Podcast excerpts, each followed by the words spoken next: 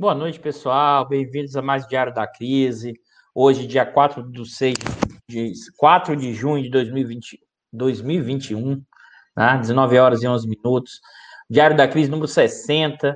E. Hoje a gente atrasou, inclusive, porque o Bicalho ficou se arrumando todo para aparecer no ar, entendeu? Porque ele fica no back-office o tempo inteiro, mas aí ele se arrumou para ficar todo bonitão para vocês aqui, entendeu? Eu não ia contar, não, mas eu vou ter que contar isso ao vivo enquanto o pessoal está chegando. Aproveitar que não tem muita gente, mas. E ele combinou que toda vez que tiver, porque eu, esse é o diário número 60, né? O diário comemorativo. Ele combinou comigo, então, no 60, no 70, no 80 e aí ele vai sempre estar aqui na área. É... Fala alguma coisa aí, Bicalho, enquanto a gente vai passando o pessoal que está chegando. É, a gente combinou que eu venho aqui de 10 em 10 programas, não é isso? 10 em 10 programas. E aí ele tem que ficar todo arrumadinho, tem que estar todo. É, não, fiquei todo A dona Lucinha, re... senão o pessoal reclama. É. E o pessoal tá cedo aqui, ó. O Julinho, o Leimar, o Joaquim Dantas já chegaram aqui cedo, já deram boa noite o Alexandre de Curitiba, o, o Fred, o Diego, né? o Daniel lá de Maceió, a Sandra dando boa noite, todo mundo aqui dando boa noite, o, a Cláudia de Guarulhos, o, o Luiz de Bonário Camboriú, Camboriú, falei errado. Né? É, Camboriú, Santa Catarina. Camboriú, o pessoal tá chegando. E, e a Denise, diga, Bicalho, fala. Eu estava vendo aqui o Leimar, né, nosso grande amigão lá de Campina Grande. Eu estava me lembrando, agora nessa, nesse iníciozinho né, que a gente está recebendo o pessoal aqui, Leimar tem uma, uma bela história. Eu estava uns 20, 30 anos na casa de Leimar. Diogo, que era o filho dele, né, era garoto, né, aquela adolescência difícil ali, 11, 12, 13 anos. Aí lá pelas tantas o, Diogo sai, bate a porta, né? Aí Neymar fez uma das melhores definições que eu conheço sobre educar. Ele virou para mim e falou: ah, Bicalho, educar é isso. Um enorme esforço sem a menor garantia de sucesso. Aí o que, que aconteceu? Bom, Diogo cresceu, virou jornalista, é professor, e ele acabou fazendo uma viagem pelo Sudeste Asiático, lá junto com o Neymar, né? pai e filho, né? um encontro de pai e filho, viajando uma, uma aventura pelo Sudeste Asiático, duro, sem grana, umas bocadas, e isso acabou gerando um livro que chama Raízes para Crescer e Asas para o Mar, que conta essa viagem, esse encontro né?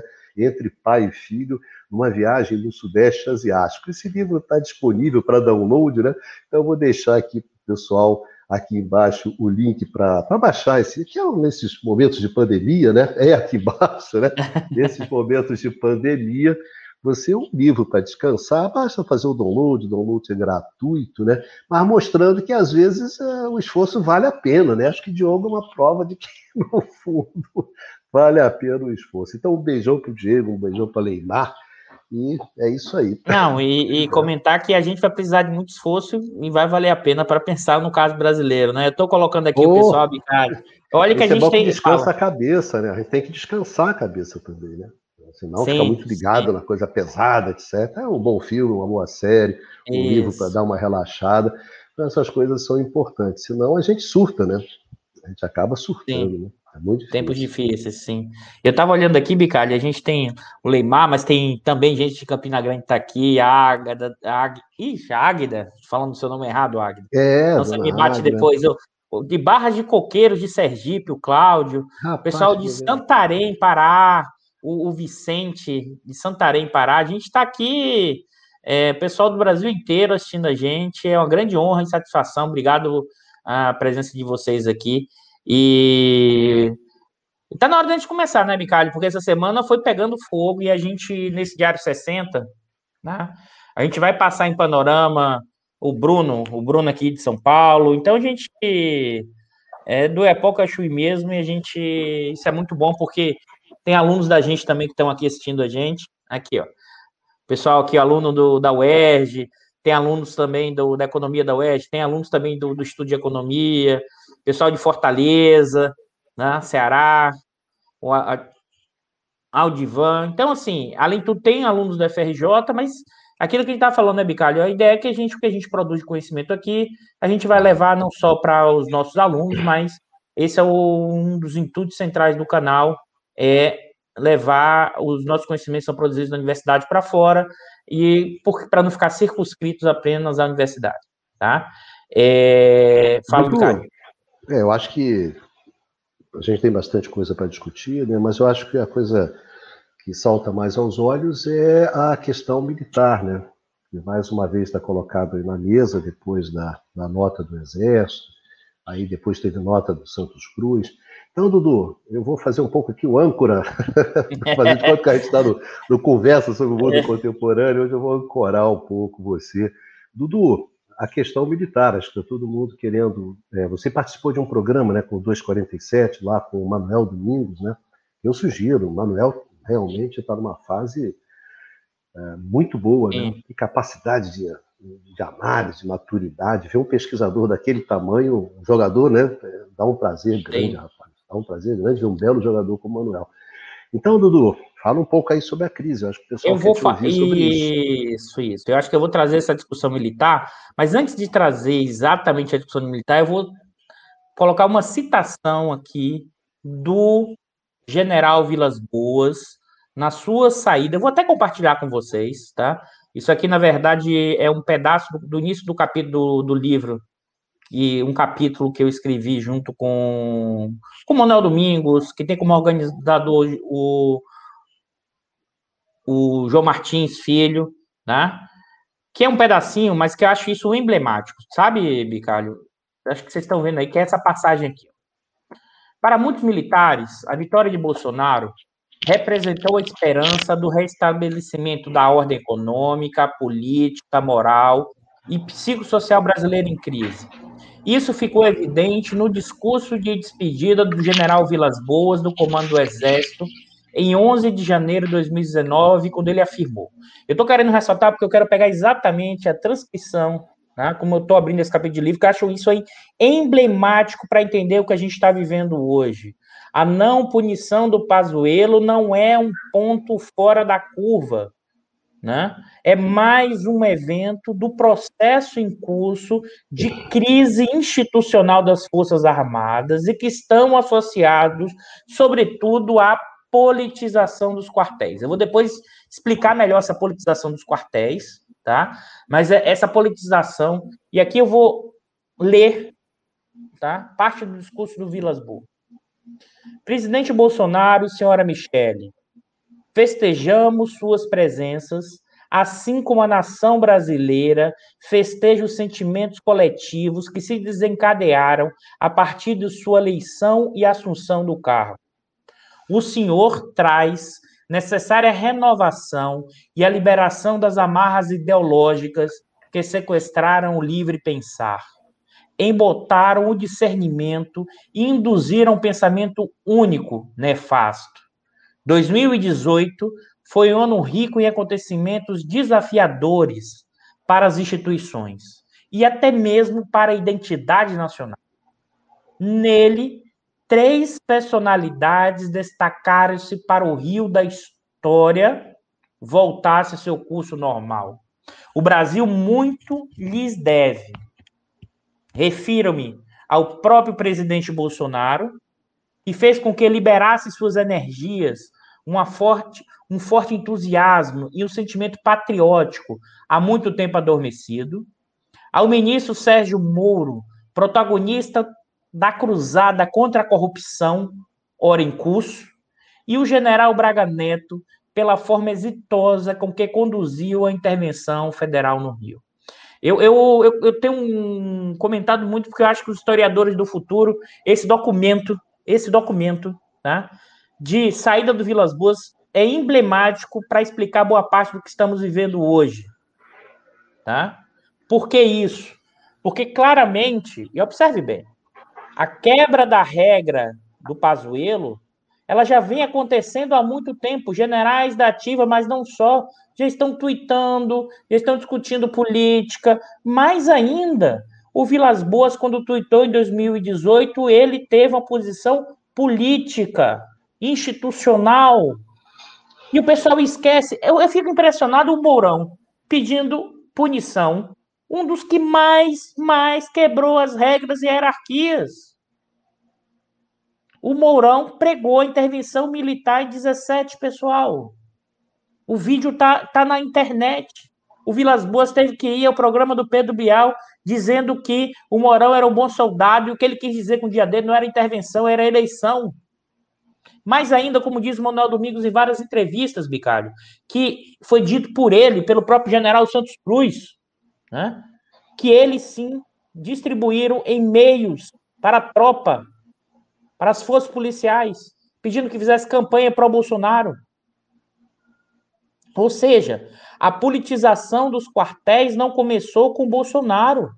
Aquilo que a gente conversando, né, Bicalho? Os quartéis já abriram as portas para o Bolsonaro desde os anos 90, mas também para o Olavo de Carvalho. Né? Ou seja, os quartéis, aí, aqui, aqui é importante separar, vamos lá, o que é a política nos quartéis, porque todo indivíduo, toda instituição tem política. Uma coisa é você ficar com a política rodando dentro dos quartéis. A questão é que os quartéis saíram né, dos quartéis, ou seja, os militares foram para a política, na cena política. Eles foram o quê? Para o executivo. Eles viraram cabos eleitorais.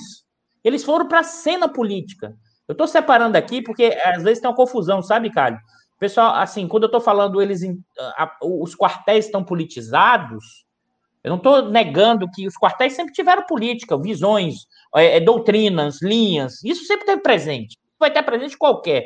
A diferença é, é quando os quartéis passam a atuar diretamente na cena política, passam a atuar diretamente balançando as armas para privilegiar os seus interesses. As Forças Armadas não são uma representação de interesses de quem compõe as Forças Armadas. Você já imaginou fazer política com alguém que tem arma? Né? Isso não é, isso está estabelecido constitucionalmente. Né? Então os quartéis estão no governo, como o Bruno está ressaltando, mas os quartéis fizeram política eleitoral em 18. Só que não tão visível como as pessoas imaginam. O que que Bolsonaro abriu a porteira agora? É que os quartéis façam, façam a política eleitoral do ano que vem de forma aberta. Esse é o jogo em curso. Sabe, Carlos? Agora, evidentemente, evidentemente, o que é que nós temos hoje nesse contexto, tá? Quando os militares, os quartéis entram na política eleitoral, quando eles entram na política na questão dos cargos, aumenta gigantescamente a tensão entre eles também. Entre eles, por quê? Porque, e aí, acho que a fala do Manuel é bem interessante. A política é a arte da disputa, da tensão, não é da tropa unida. Tá? Aqui acho que esse é o elemento fundamental para entender. Sim, Bruno, eu acho que a questão toda passa pelos quartéis e também pela questão das PMs. Mas aí um pouco do que a gente tem discutido aqui e que também o Demian ressaltou, você tem dimensões de um novo fascismo, o fascismo do século XXI, no termos do Demian, que acho mais apropriado, e que o vinculado ao bolsonarismo, e isso está sim, tem uma grande penetração nessa visão nos quartéis e nas PMs. Sugiro as desculpas mais variadas. Olha, o, o atual Paulo Sérgio não não fez isso porque poderia afetar politicamente o Bolsonaro. Ou seja, quando ele tomou esse tipo de decisão, ele está fazendo política. Na verdade, já estava politizado. Né? E mais ainda, aqui é o que o Hector Sampierre sempre fala, sabe, Calho? Muita gente agora fala das Malvinas, mas o Hector Sampierre, quase dois, três anos atrás, já falava: olha, o Bolsonaro, o, o Exército, as Forças Armadas, quando embarcaram no, com o Bolsonaro, fizeram o caminho das Malvinas. Né? E não voltaram ainda. E acho difícil voltar. E sabe por que é difícil voltar, Bicário? Porque aí tem várias dimensões, mas tem uma que é mais ideológica, ou seja, o combate, o combate à esquerda, ao marxismo cultural, que esse é um dos problemas centrais do Brasil. Isso está na palavra dos Vilas Boas o tempo inteiro. Quando ele falou aí da questão ideológica, ele está falando politicamente correto. E politicamente correto é sinônimo do marxismo cultural na, do, para o pessoal da extrema-direita norte-americana. Tá? O Santos Cruz, que virou hoje o general da mídia, O Santos Cruz foi, que aí eu posso dizer, porque o Manuel já disse várias vezes, conversando com ele pessoalmente, o Santos Cruz falou que o Bolsonaro seria controlado pelos generais. Foi o primeiro a tomar o pé na bunda. O Santos Cruz chama o Bolsonaro né, do radical de direita, do trotskista de direita. O Santos Cruz também pensa na de uma lógica ultraconservadora, também acha que as Forças Armadas né, são um poder moderador. A diferença do Santos Cruz hoje, de boa parte dos militares, né, em relação ao Bolsonaro, é muito mais de forma do que de conteúdo. Isso é coisa que eu tenho batendo muito, sabe, Calha? Agora, evidentemente que a pandemia, a política, os cargos, né? A dificuldade de, do Bolsonaro não resolver os problemas do país, porque também os militares acharam, achavam que eles eram ótimos gerentes, que o problema do país era a corrupção, logo eles iriam resolver facilmente. Né? Ou seja, eles tinham uma visão realmente, primeiro, completamente sem noção de si mesmo, enquanto corporação, basta ver o que foi a gestão do Pazuello, né? o homem da logística, né? Mais ainda, uma completas ideias sem noção quais são os problemas estruturais do país. Ou é um problema gerencial ou um problema de corrupção. E observe que aí eu encontro, essa fala do Vilas Boas é o um encontro entre o lavajatismo, o bolsonarismo e os militares. Né? O Braga Neto, que hoje virou um dos principais né, vamos dizer, cabeças e forças políticas hoje dentro do governo Bolsonaro, né? O mesmo da intervenção, o mesmo que sabe todas as informações, né? No, no período de intervenção do Rio, é o mesmo que está colado com o Bolsonaro, né? E o Bolsonaro não é desgarrado dessa lógica. O Bolsonaro é fruto dos militares. O Bolsonaro não é uma coisa separada dos militares. E mais ainda, hoje ficou evidente, evidente, tá? Que os militares sim estão no governo Bolsonaro. Isso a gente já dizia há muito tempo, né, Bicalho? Só que ficou explícito. Fala, Bicalho. Tá no mudo, Bicalho.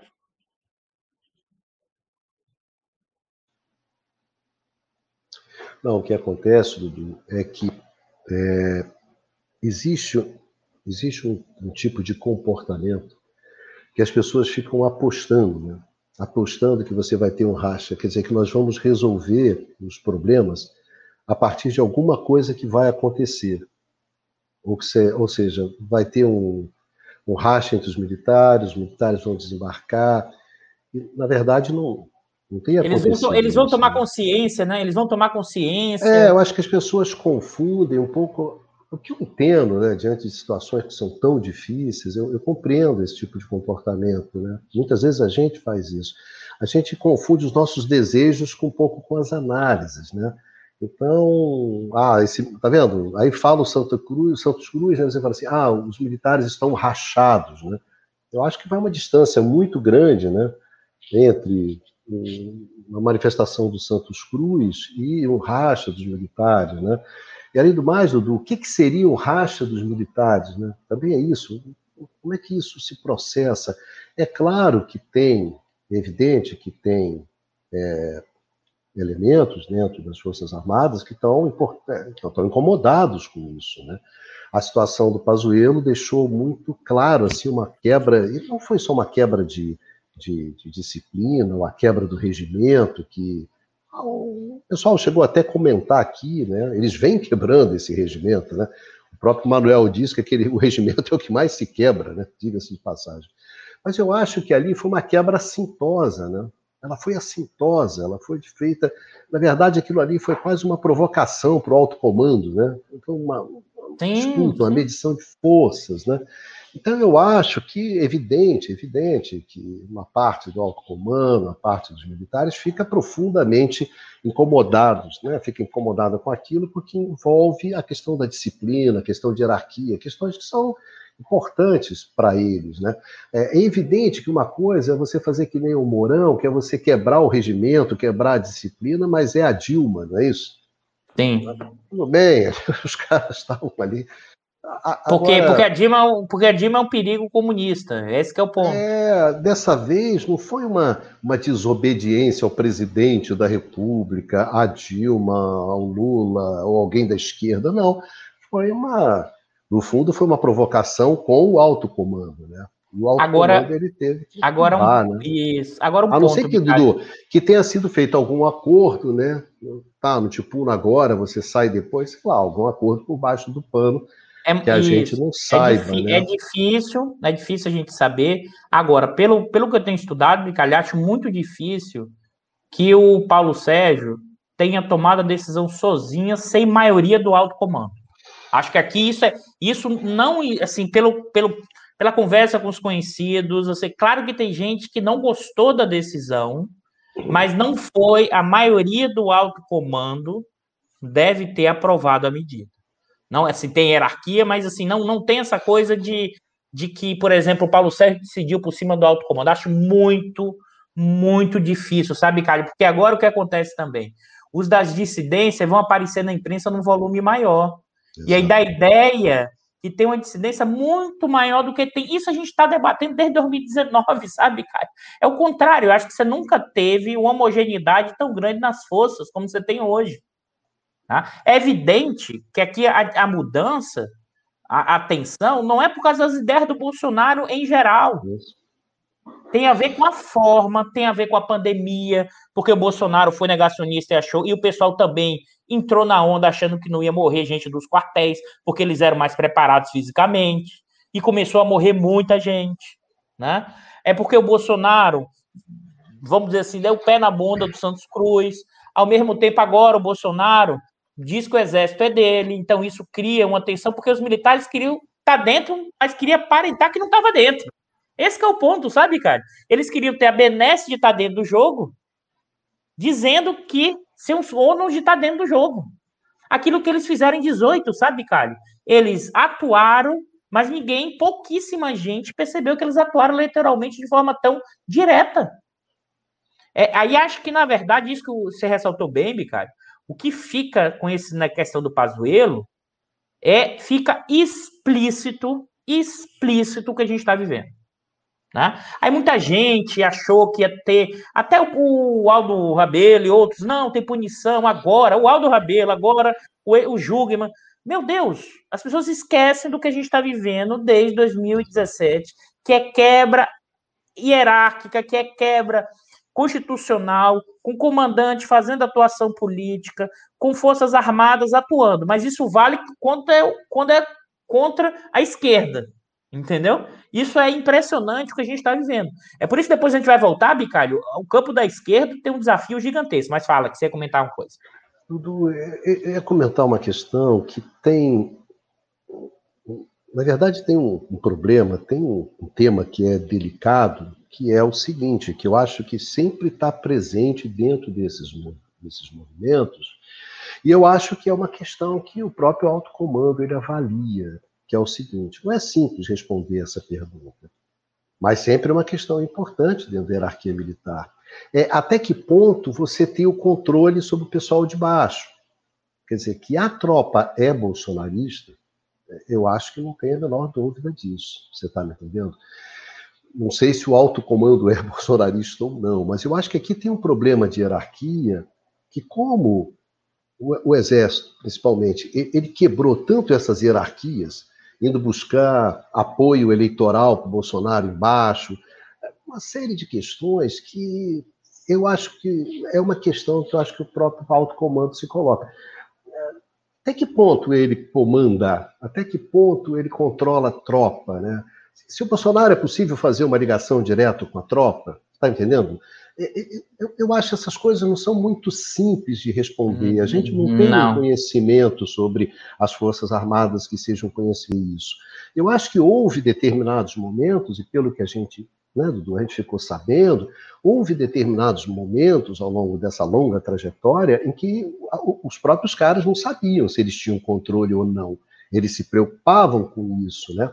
Então, eu acho que isso que o pessoal aqui às vezes quer saber é que não sei, você não tem condições, eu acho, de dar um golpe, um golpe estruturado que represente uma determinada saída mais uh, autoritária para o país, né? O seu, os seus 18 brumários, né? A, a Então, pode dar muita coisa. O que eu acho que não dá, Dudu, é uma saída estruturada, tá certo? Uma coisa organizada. Mas confusão, pô, a gente pode ter muito aborrecimento. Muito aborrecimento.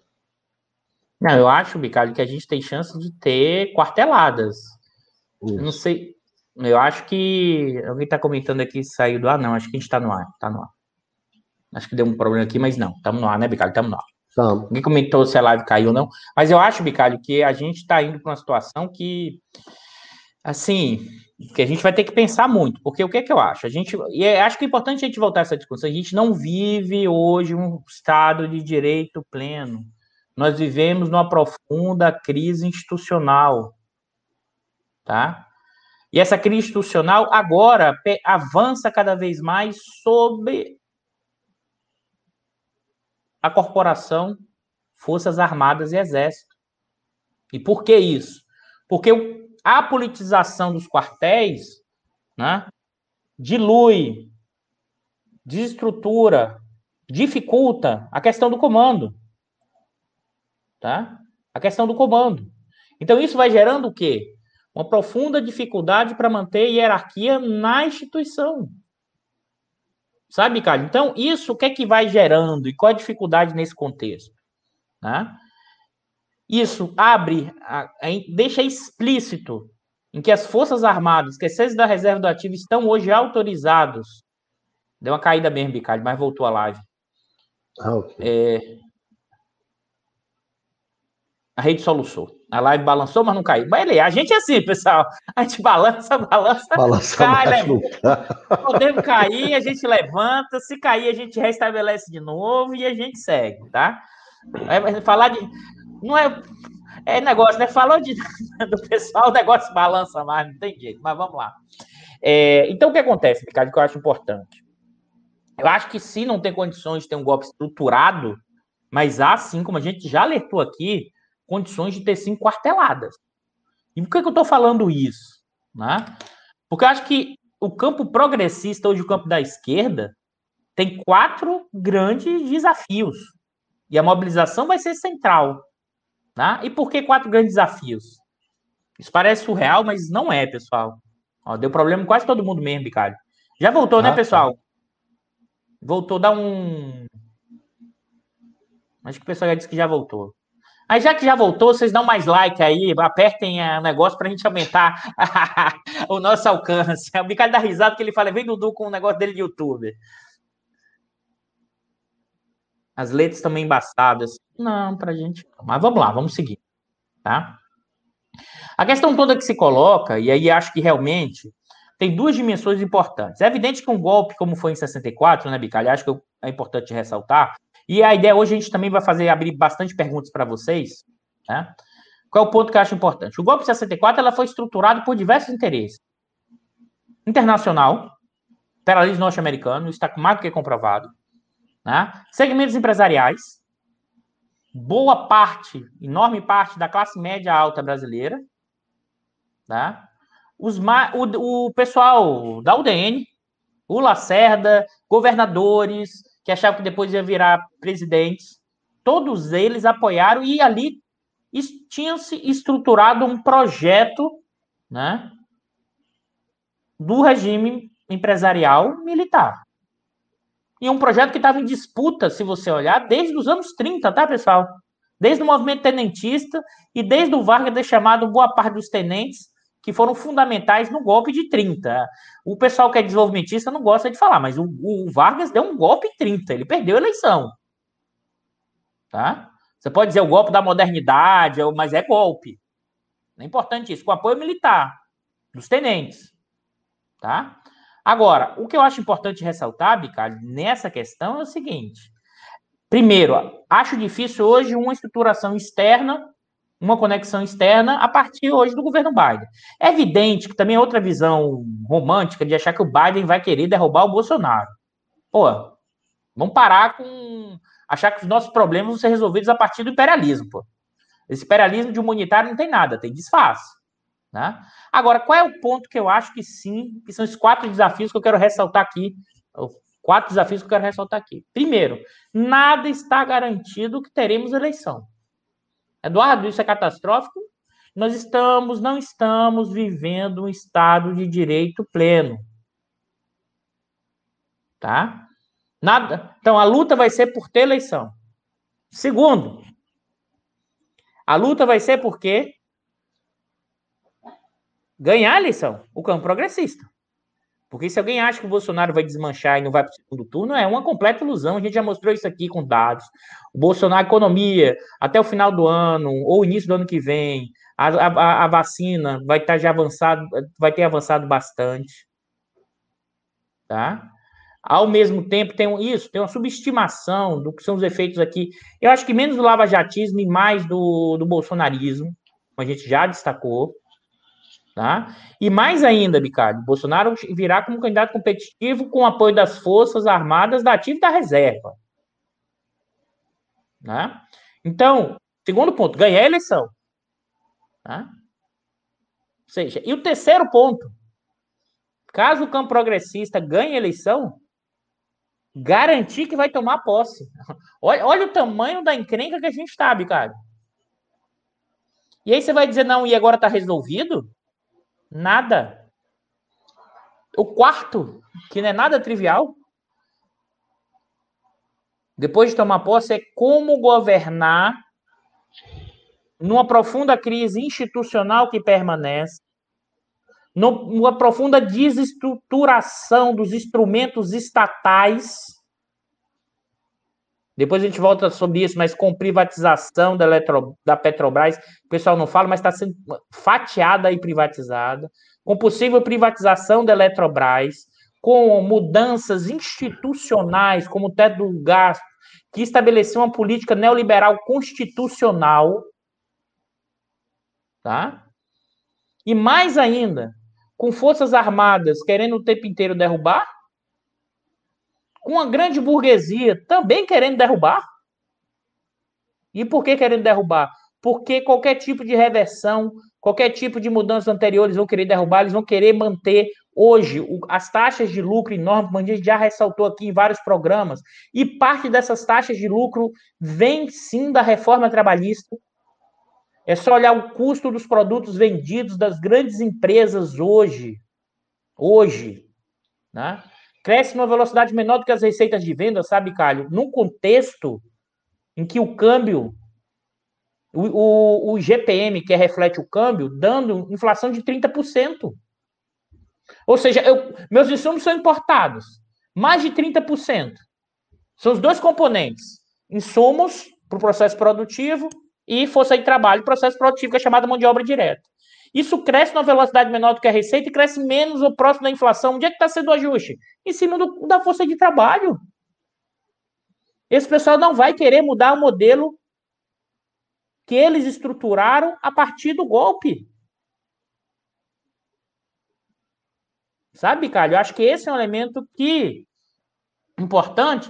E a gente pode separar isso nessas quatro quatro momentos diferentes do campo progressista, mas que são momentos. A gente vai jogar várias partidas decisivas ao mesmo tempo, de curto prazo. Né? E a de longo quer se a gente conseguir ganhar e tomar posse. O longo eu digo assim, são quatro anos, completamente estruturado. E eu queria ressaltar isso, aí que eu queria colocar você no jogo, Bicalho, para a gente fazer exatamente essa discussão, depois a gente volta pela questão da gravidade, assim, é, a gente vive, antes da gente entrar nessa discussão dos instrumentos que estão sendo desmanchados, eu queria reforçar isso. Nós continuamos numa crise institucional profunda. Nós continuamos no nosso 18 Brumário Tupiniquim. Né? O que a gente vê no Exército hoje é um apoio ao Bolsonaro e, ao mesmo tempo, se reflete se reflete nas tensões dentro das forças. Aquilo que o Hector Sampierre há muito tempo já falou. Eles foram para as Malvinas e não voltaram até hoje. E não vão voltar porque continuarão colados com o Bolsonaro. Só que isso vai gerando o quê? um profundo problema da instituição, das hierarquias do controle. Então você fica com a instituição formalmente existindo, mas ela perde a capacidade de atuação. Mas isso que a gente já falou, né, Bicalho? Isso não tem acontecido. O Exército e as Forças Armadas, eu lembro dos nossos debates, hein, Bicalho? A gente falou, olha, a montanha, como é a história da montanha? Conta aí pro pessoal, Bicalho. A gente, antes do exército entrar nessa história que a gente achava que não, que não ia entrar, você falava, a montanha tem que ficar parado, o senhor da guerra. Como é que é, é a não, metáfora? É, é, uma metáfora do Kurosawa, né, do filme A Sombra do Samurai, né? É, mas, Dudu, indo dentro dessa direção, quer dizer, é, todos aqueles que estavam acompanhando os movimentos, né, os analistas lá da, da, dos, do tema dos militares, né, é, todo mundo afirmou que o Pazuello não seria punido, né? Era uma análise, né? Todos falaram isso, olha, o Pazuello não vai ser punido. Então, digamos assim, era, era uma espécie de um segredo de polichinelo. Né? Na, na, no, dia, no dia em que saiu a nota do Exército, quer dizer, a, o Estadão, o Globo, os jornalões né, vieram com editoriais exigindo, né, exigindo a, a, a punição do, do Pazuello, né, Merval Pereira, né?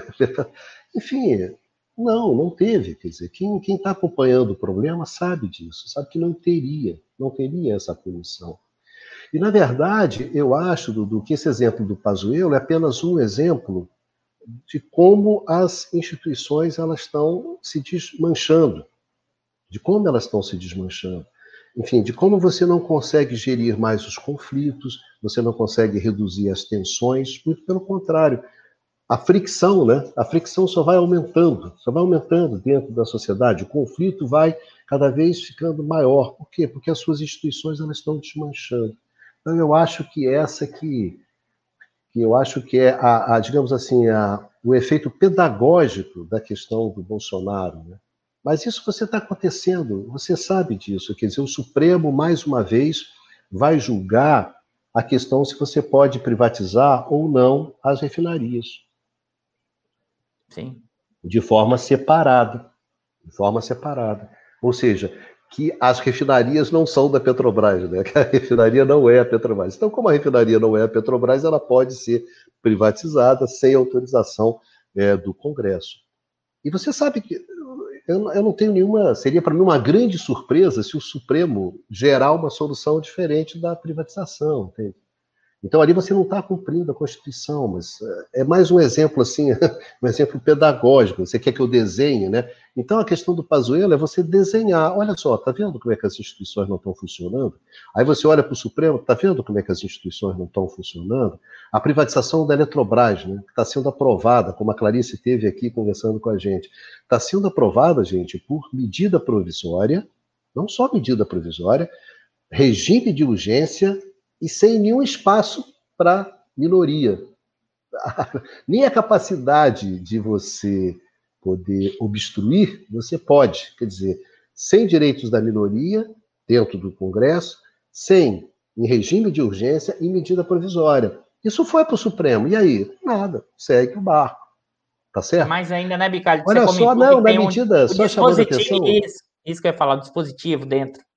É, olha só, a, a, a, a, a privatização da Eletrobras foi aprovada na Câmara sem uma audiência pública.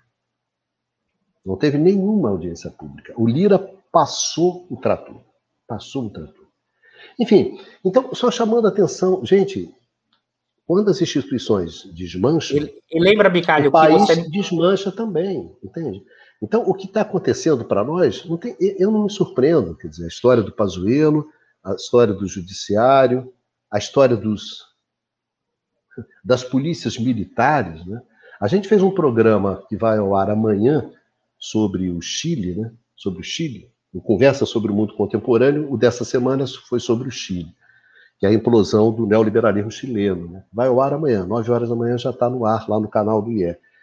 E uma das questões era essa, né? No Chile, essa questão de atirar nos olhos das pessoas, né? Atirar nos olhos dos manifestantes, né? Que é uma coisa que o pessoal puxou lá da, da repressão dos, é, do, do, Estado de Israel sobre os palestinos, né? Aqui também, em Recife, os caras fizeram a mesma coisa. Poxa, uma manifestação completamente pacífica, tranquila. Dois caras perderam parte da visão. Quer dizer, é, tem a intenção, quer dizer, o agente da repressão ele tem o agente de causar dano. E como lembrou o, nosso grande amigo Luiz Carlos Prado, né? Você usa a bala de borracha para não causar dano, por isso é que você pode usar. Né? Aquilo é para você criar tensão, ter um poder de, de coerção, mas sem causar dano. Quando o cara atira nos olhos, ele quer causar danos. Isso aconteceu em Recife. Quer dizer, Recife, quer dizer, Recife, Pernambuco, há quantos anos o PSB governa Recife, Dudu? Desde a época do Eduardo Campos. Deve ter uns 12 anos, no mínimo.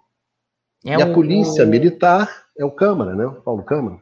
E lembra disso, Bicalha? Quase um, dois anos a gente está falando a crise institucional, a falta de regramento leva o, o papel do guarda da esquina. A gente está batendo é, nisso do Pedro Aleixo. Do Pedro a frase Aleixo. famosa do Pedro Aleixo. Presidente, tudo bem, né? mas e quando quem for aplicar o AI-5 for o guarda da esquina? E aí você lembrou bem, porque há cinco, seis anos atrás, nós tínhamos uma visão sobre as Forças Armadas, que era aquela força. Ah, o guardião das instituições, lembra? Era isso. A gente tinha, sim. A gente não quase o Brasil inteiro, né? A gente... Isso. E os analistas também, né, Vicário? A gente isso. e todos os analistas. Todo mundo achava, né? Pô, Vilas Boas, Vilas Boas era um cara super importante, defende as instituições, teve uma posição super correta. E, e às vezes, conversando, aí Dudu falava: Dudu, olha só, tem tem um filme do Kurosawa que chama A Sombra dos Samurais, que é o Kagemusha, no qual o senhor da guerra é como a montanha, né? A montanha tem um poder tão grande que ela se impõe, ela não precisa. Ou seja, a montanha ela não se move, porque quando ela se move, ela tem que ter uma capacidade de destruição, entende? Tremenda, né? E, e, dando um spoiler do filme, né? Justamente esse clã ele perde o poder dele quando a montanha se move e aí ele é derrotado. Eu acho que no caso brasileiro aconteceu a mesma coisa. A montanha se moveu e foi desmoralizada no seu movimento. E, e pariu um rato. Iniciou, Dudu, um processo, e isso acho que o Manel tem razão, um processo, e também a questão das Malvinas, né, do, do nosso amigo argentino, que é justamente uma autodestruição. O pior de tudo, que eu e o Dudu a gente conversa sobre isso, né? existe uma lógica de curto prazo. Eu estou no governo, eu tenho 4 mil cargos, não é isso? Eu tenho aqui uma boquinha, então eu vou ficar na boquinha. Quer dizer, e o cara não tem a dimensão do tamanho que é a instituição, né? O que são as Forças Armadas, o que o Exército, qual é a sua função é, é, dentro de um país, né? Você, é, você tem instituições que são gigantes, com caras que são anões, que não consegue, sabe, não tem a dimensão. O cara está tá interessado no seu cargo, etc. Eu acho que isso não vale apenas para o Exército. E, e isso talvez, vale para o judiciário. Isso, isso. É, as instituições, gente, elas estão se desmanchando. E se as, as instituições elas se desmancham, o país se desmancha junto. A gente conversava isso, estamos conversando eu Dudu há cinco anos atrás e falando assim, não, eu acho que não, essa análise aí, né? que isso? Até o Bicalho achava que era demais é, 18 pro mar. Isso, rapaz. Aquela coisa assim, não, não pode dar foda. uma merda. Eu tô, dando, eu tô dando risada para não chorar, pessoal, porque é foda, tá? A gente Desculpa, errou todas as, a, a, todas as análises nossas otimistas, a gente errou.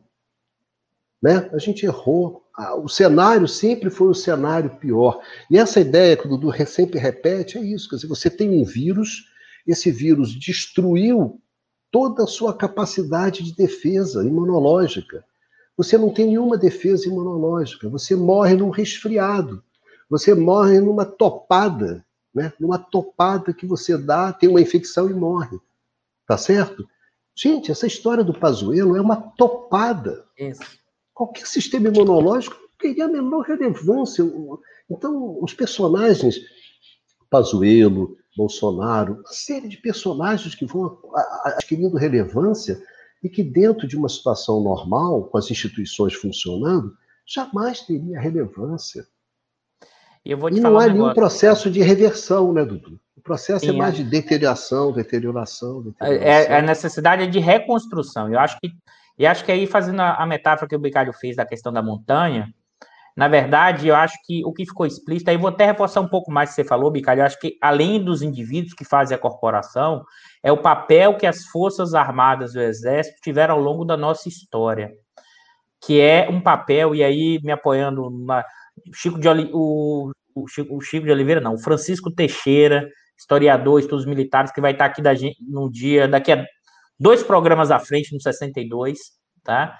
Também Manuel Domingos tem destacado muito, e eu acho isso fundamental, que uma boa parte dos vários momentos do, das Forças Armadas e do Exército, eles funcionaram muito mais como combate, controle de coerção da ordem interna do que a questão de defesa de inimigo externo, sabe, Cádio? Eles funcionaram muito mais como capitão do mato,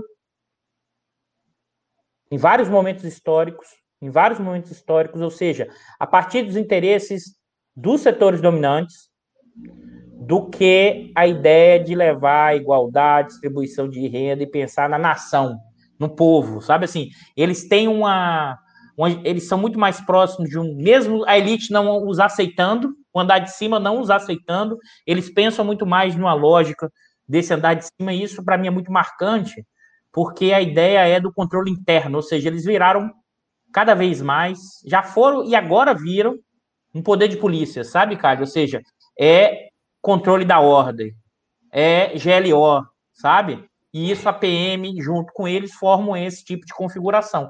E aí, Bicalho, aquilo que eu queria ressaltar e puxar, um pouco que você falou, mas que eu acho importante destacar, o quanto isso, nesse contexto, os nossos setores dominantes, tá?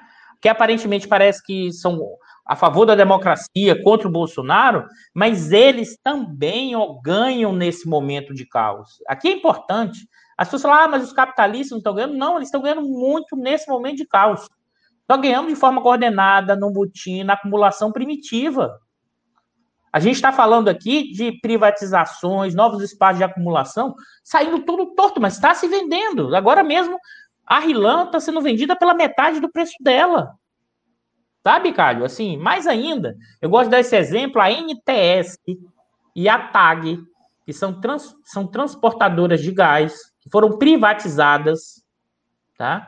Para você ter ideia, a NTS, a nova transportadora do Sudeste, a NTS em 2020 foi a empresa mais rentável de capital aberto. E o que é a NTS? A NTS é uma empresa que aluga os seus dutos. Para quem? É a única empresa que compra, o, que paga o aluguel dos dutos? A Petrobras. Os dutos que a Petrobras vendeu. E mais ainda, eu, eu fiz esses cálculos vai, vai sair em breve. O que a Petrobras recebeu pela venda dos dutos esse ano, ou seja, aproximadamente foi em 2017, em quatro anos, ela já vai devolver tudo em termos reais para a NTS. Né? Então a gente está vendo um botinho, um saque, e aí também outro ponto, Bicalho. As pessoas ficam esperando a, uma, os militares mudem, a, os setores dominantes percebam que no futuro vão perder por causa do caos, mas eles estão ganhando nesse caos hoje. Então não tem sentido eles se deslocarem. Esse é o ponto. Hã? Eu acho que aqui é, é, aquela coisa, são os militares, mas são os nossos setores dominantes. E a grande parte deles irá com Bolsonaro no segundo turno e no primeiro. Tá? E aí alguém está falando aqui, né, Bicalho, como é que você resiste a isso? Eu estou cada vez mais convencido que a gente vai ter que fazer cada vez mais mobilização popular. Cada vez mais, porque desses quatro etapas que nós estamos vendo, nós estamos, vamos ter que ter muito mais gente na rua. Aquilo que o Manuel Domingos alertou, nossos militares, quando vê povo na rua, eles recuam e têm medo. A gente vai ter que ter muita mobilização para conseguir segurar essas quatro etapas. Né? Essas quatro etapas que eu falei para vocês. Ter eleição, ganhar a eleição, tomar posse e governar. Eu acho que só assim né? É, é, podemos ter, tá no jogo, né? Agora, sem mobilização popular, aí com todos os cuidados na pandemia, com todas as questões, mas sem essa mobilização popular, nós tomaremos algum tipo de quartelado, nós teremos problema em qualquer uma dessas quatro etapas. O que, é que você acha disso, Bicard? Dudu, eu estava conversando com você, quer dizer, é, eu acho que sempre não é que surpreende, né? Se você tem uma lógica, uma lógica de curto prazo, se você está muito voltado né, para a sua agenda individual, quer dizer, essa perspectiva é, de, de, longo prazo, essa perspectiva do conjunto, ela desaparece. Né? a gente chama atenção, né? o Estado é fundamental na configuração dessa perspectiva. Então, como você tem um, um Estado que se desmancha junto com as suas instituições, você perde essa perspectiva, você perde essa capacidade né, de, de, de, ver o jogo todo, e você começa nesse processo completamente desagregador que você vai que você vai, vai desenvolvendo. Eu estou falando isso por quê? Porque se você fala assim, ah, não, eu estou interessado na privatização da Eletrobras. Eu estou pela primeira vez tendo condições objetivas de ganhar, de aprovar essa, essa, essa, essa privatização da Eletrobras na, no Congresso, o que em condições normais é, seria muito difícil. Então, não, não mexe em nada tá certo? Até eu levar esse negócio. Isso é apenas um, mas existem vários exemplos de coisas que estão acontecendo. Correio, Eletrobras, é, Correio, Eletrobras, é, Petrobras, é, Banco do Brasil, Caixa Econômica, milhões de. O que reforma tá administrativa, né? reforma, administrativa. administrativa. Enfim, tem, tem, milhões de coisas que os caras estão assim, ah, não, agora, agora vai. Então não mexe em nada. Então, isso faz com que você vai desenvolvendo umas aberrações, umas aberrações, umas aberrações, que eu acho que, ao fim e ao cabo, você vai perder o controle desse negócio. Quer dizer, a possibilidade de você ter uma, um desastre é muito grande, mas os agentes estão tão envolvidos nisso que eles não vão querer parar de maneira nenhuma. Eu, eu, eu, fico surpreso acompanhando a questão do setor elétrico, da desestruturação do setor elétrico, do desmanche do setor elétrico diante. Cara, como os caras administram, a, a mídia administra as notícias da crise hidráulica porque ela não quer atrapalhar o processo de privatização da Eletrobras. Então, olha, Vai estar na boca de uma crise. Você pode ter um racionamento. Não, mas segure isso aí. Rapaz, assim, a gente estava conversando, né? Uma mídia que hoje ela é sócia. Ela é sócia da privatização. A, a, a mídia não defende a privatização porque ela concorda com aquilo ideologicamente, porque era uma mídia liberal, ou porque ela está sendo comprada com anúncios, qualquer coisa, mas ela é sócia uma parte da riqueza dos caras, Dudu, como a gente sempre chama atenção, né, está em ativos financeiros. Os caras, aquele é uma sociedade. Então vem um cara que fala, faz perguntas e dá para você me arrumar isso? Dá. E depois, ó, fui proibido no jornal de botar. As coisas assim, caraca, bicho. O jogo é muito pesado, então você não tem nenhum tipo de mediação, né? Tudo é o conflito, conflito, conflito, conflito, né? O conflito, gente, não tem sociedade que seja que vai aguentar esse tipo de jogo que a gente está tendo. Mas olha só, Dudu, discutindo Chile, como a gente discutiu lá no Conversas, já tínhamos discutido a Colômbia, não é isso? Acompanhando a questão do Equador. Quer dizer, se você não tiver uma reação muito forte da sociedade, que coloque limite, as instituições elas não vão colocar. O andar de cima ele não vai colocar. Ele está completamente desembestado. E está ganhando, né, Bicalho? Cara, Dudu, para você acompanhar como eu estou acompanhando, eu, Clarice, gente que está acompanhando a privatização, está indo no Congresso, participando de audiência pública, assistindo, o que você vê, cara, é, é um, um descacete completo. Tá entendendo? Não fecha Lé com Cré, não casa A com B, não é uma questão. É, é simplesmente o passo trator. É, é, essa coisa que a gente fala, a gente não é brincadeira. É o butim, é o saque, tá certo? É o roubo, é o desmanche. É, é uma coisa assim que você sai assim assustado, porque não tem nenhum limite, não tem nenhuma restrição. Agora a gente está tendo um pouquinho de uma melhor chance no Senado, né? Na Câmara a gente foi triturado. E, deve ser ressaltado, é, é, por uma questão, tem que ser justo. Né? Quando eu penso assim, a oposição, os deputados da oposição, que jogaram lá, a gente assistiu, eles fizeram o que, que deu, cara. Mas tem um, um, rolo compressor no Congresso que é muito difícil, mas a, a esquerda tentou, tentou, tentou resistir, né? os progressistas, nacionalistas tentaram resistir, mas na Câmara a gente foi arrasado quando teve a votação da privatização da Petrobras e da Eletrobras. Agora a gente está tentando, com maior esforço, né, no Senado, para abrir um pouquinho de brecha, talvez ali, mas o jogo é muito, muito, muito duro. Então, eu queria pedir para vocês, uma coisa que é objetiva e concreta: manda, manda e-mail para o seu, pro seu senador para barrar a privatização da Eletrobras. É, é, é, gente, é a ferramenta que a gente tem agora, nesse exato momento.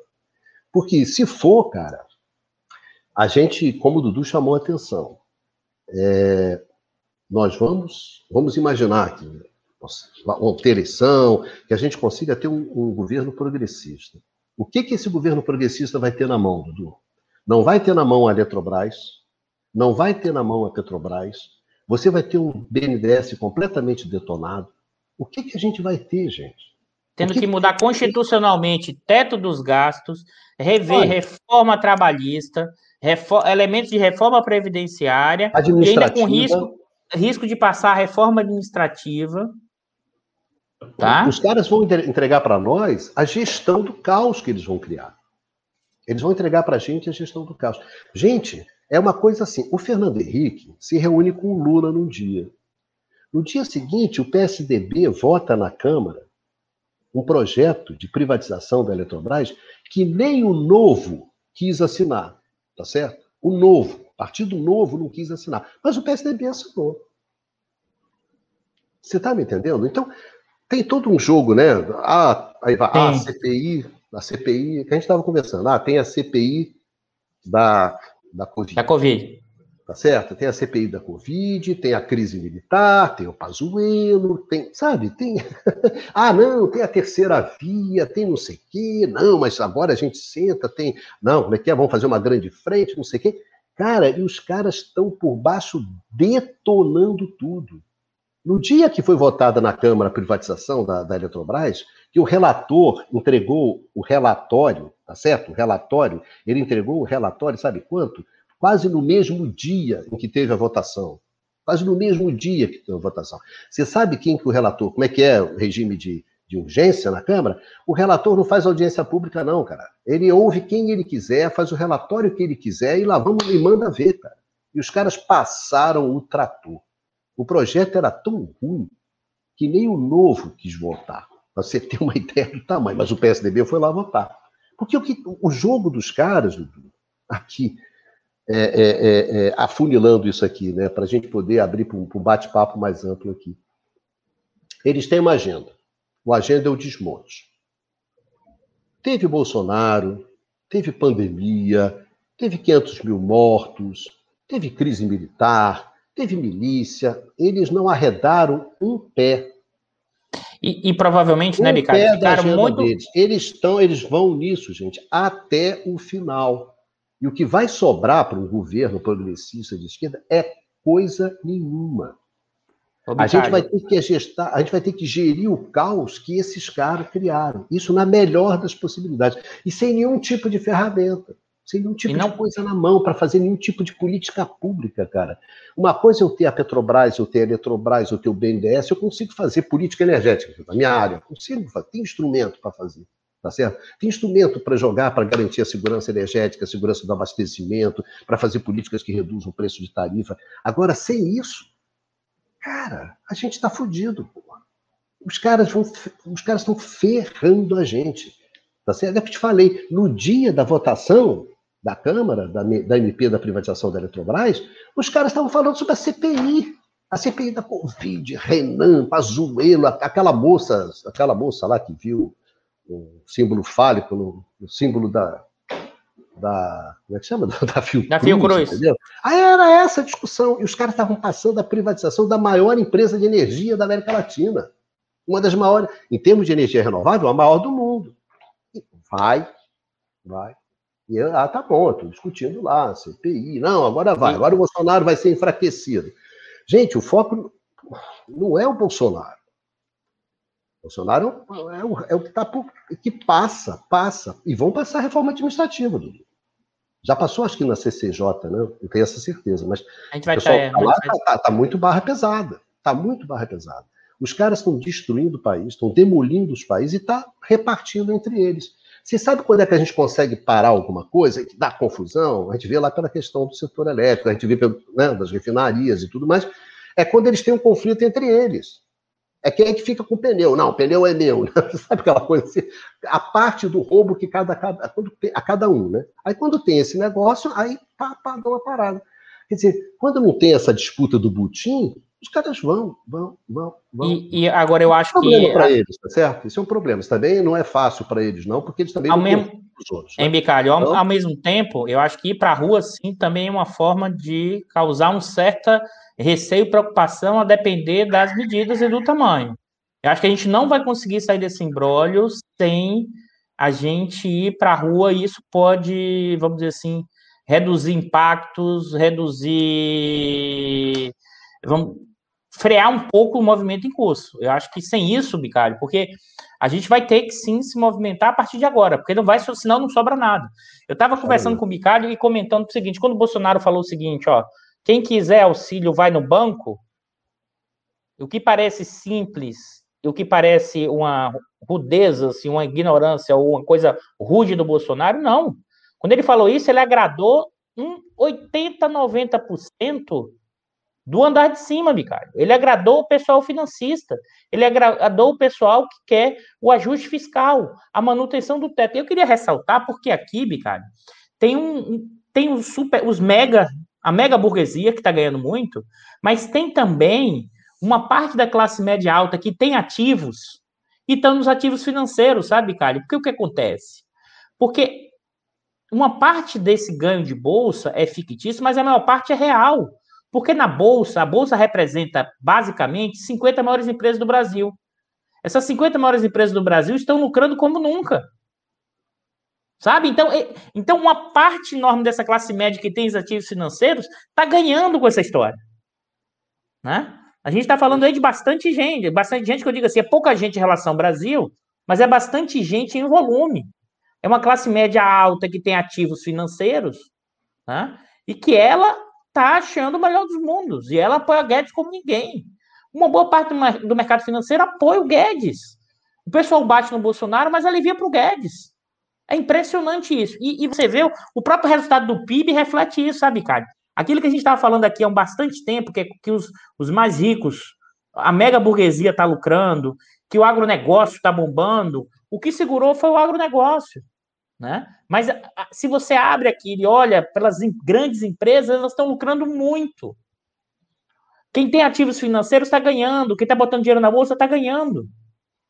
Porque parte dessas empresas estão lucrando muito.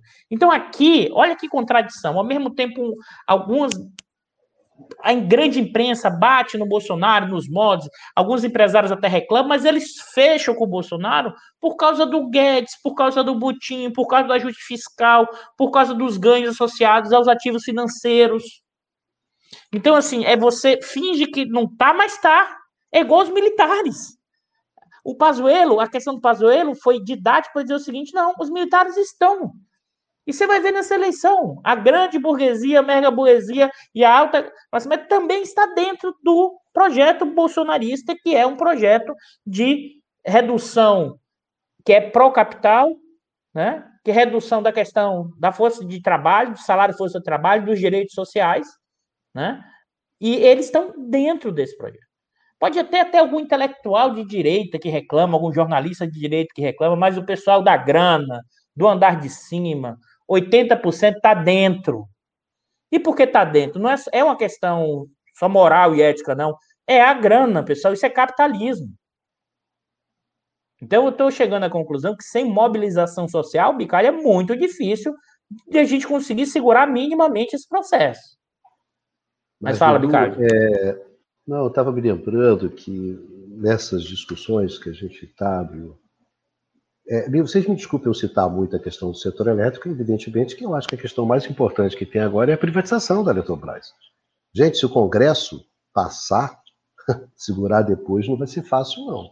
Porque eles montaram um esquema de privatização que depois que passa do Congresso, as barreiras que você tem para evitar e o, não. E a então, medida então, que eles colocaram, isso... Bicalho, hein? a medida que você me comentou, que está lá dentro, que eles podem agora se passar, privatizar subsidiária sem passar por mais nada, né?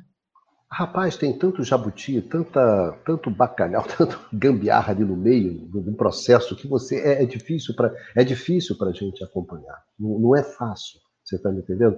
E nisso, eu acho que a minha colega né, de grupo de energia, que é a Clarice Ferraz, ela, no debate que ela estava tendo com os caras, gente, o setor elétrico é extremamente complexo é extremamente complexo. Então, ele precisa de uma consistência, de uma compatibilidade interna das regras, das normas, para que ele possa operar e expandir, porque se você não tiver essa compatibilização, ele, ele rebenta por dentro. Então, a Clarice fala assim, apontando, quer dizer, o que vocês estão criando não, não, não se sustenta, não segura, não sustenta. Aí ela falou assim, vocês são tão negacionistas, quer dizer, ela falou assim, existe um negacionismo liberal Existe um, assim como tem o um negacionismo né, sanitário, que a gente vê, de nega a doença, né, também tem um negacionismo liberal. Eu estava brincando, Clarice, mas a diferença é que eu acho que esse negacionismo sanitário, do cara que não acredita no vírus, eu acho que tem até gente que, que não acredita. É, Agora, é mais esse negacionismo é, é, liberal, esse negacionismo de que é, essas medidas liberais que eles estão implementando, que eles estão implementando hoje, o Chile dos anos 80 do Pinochet, tá certo? O modelo brasileiro hoje é um modelo chileno, o um modelo que está indo para o caralho nesse exato momento agora, que está sendo completamente detonado. É, é, é, para mim ficou claro ontem, né, nas discussões do programa, a gente gravando na quarta-feira, é, é o modelo chileno, não é à toa, que, que seja até que simbólico, que seja o Paulo Guedes. Mas esses são os nossos liberais. Eles negam, mas eles não negam porque eles são ignorantes, sabe, é, é, ignorantes. Isso é má fé. Isso é má fé é pura má fé, é desonestidade intelectual, é, é falta de caráter desses Marbicalho. nossos liberais, que não são liberais coisas nenhuma, entendeu? Marbicalho, mas aí eu, aí eu... liberais, eles só estão a serviço desse andar de cima. E... Eles são uns despachantezinhos, um office boy que vai pagar lá a conta de luz lá no, no banco, como era antigamente, antes da internet. É só isso. Eles são negacionistas, mas são negacionistas de mau caráter. De mau caráter.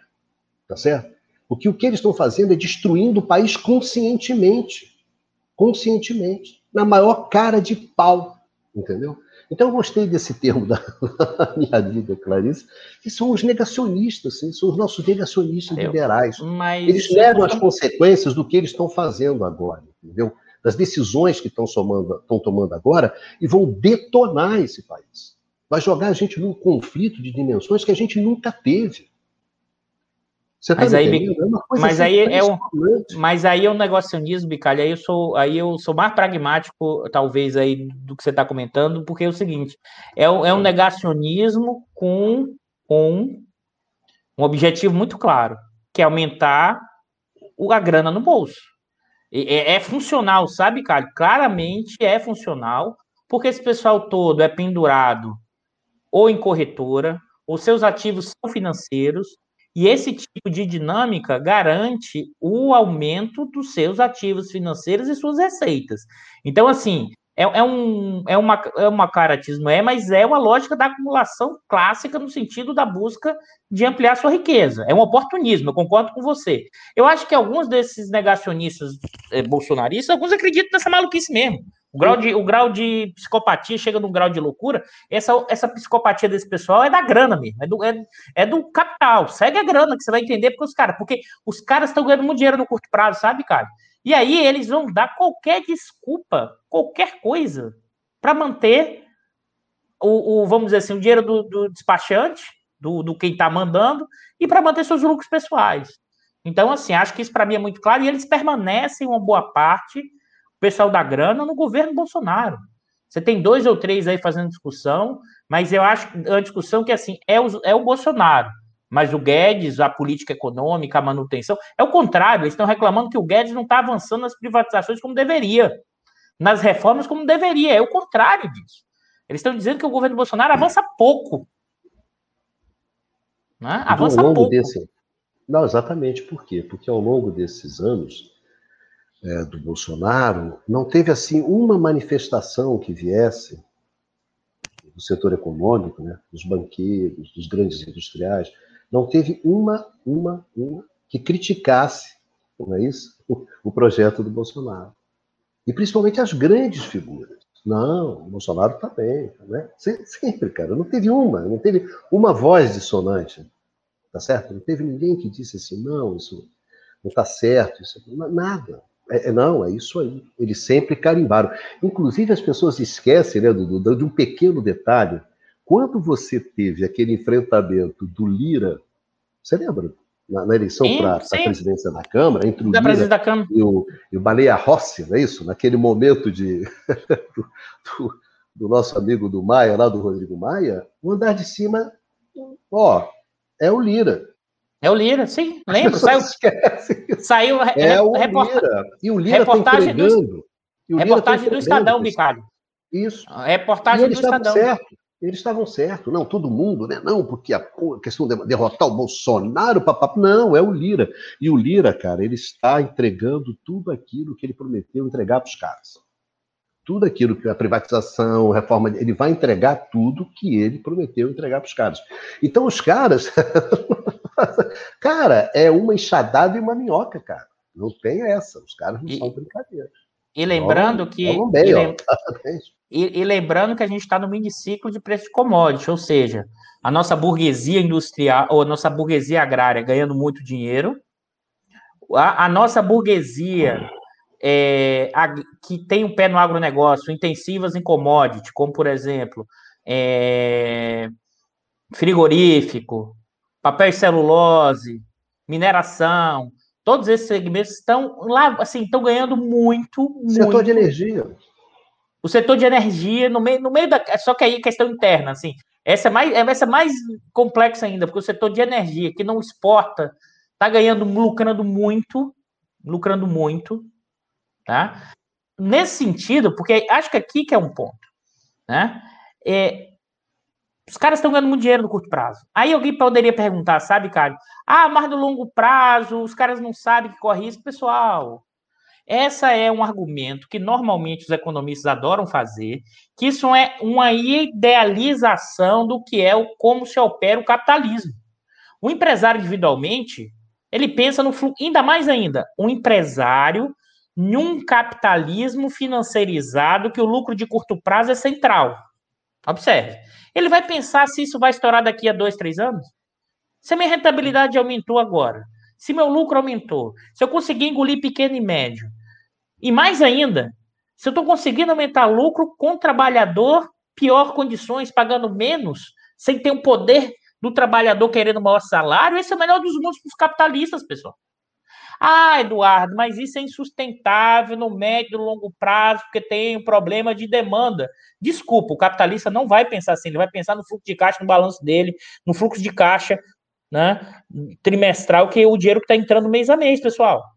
Aí, aí é, é eliminar um dos elementos que já ensinou o velho barbudo, mas nem precisa ir no Marx, basta ir no Keynes, né? Ou seja, quando ele diz assim, no, no longo prazo estou esperando morte, o capitalista pensa assim, meus caros e caras.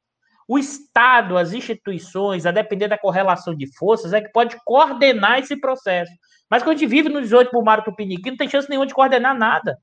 Por isso que a hipótese do 18 Brumário, da guerra de todos contra todos. Tá?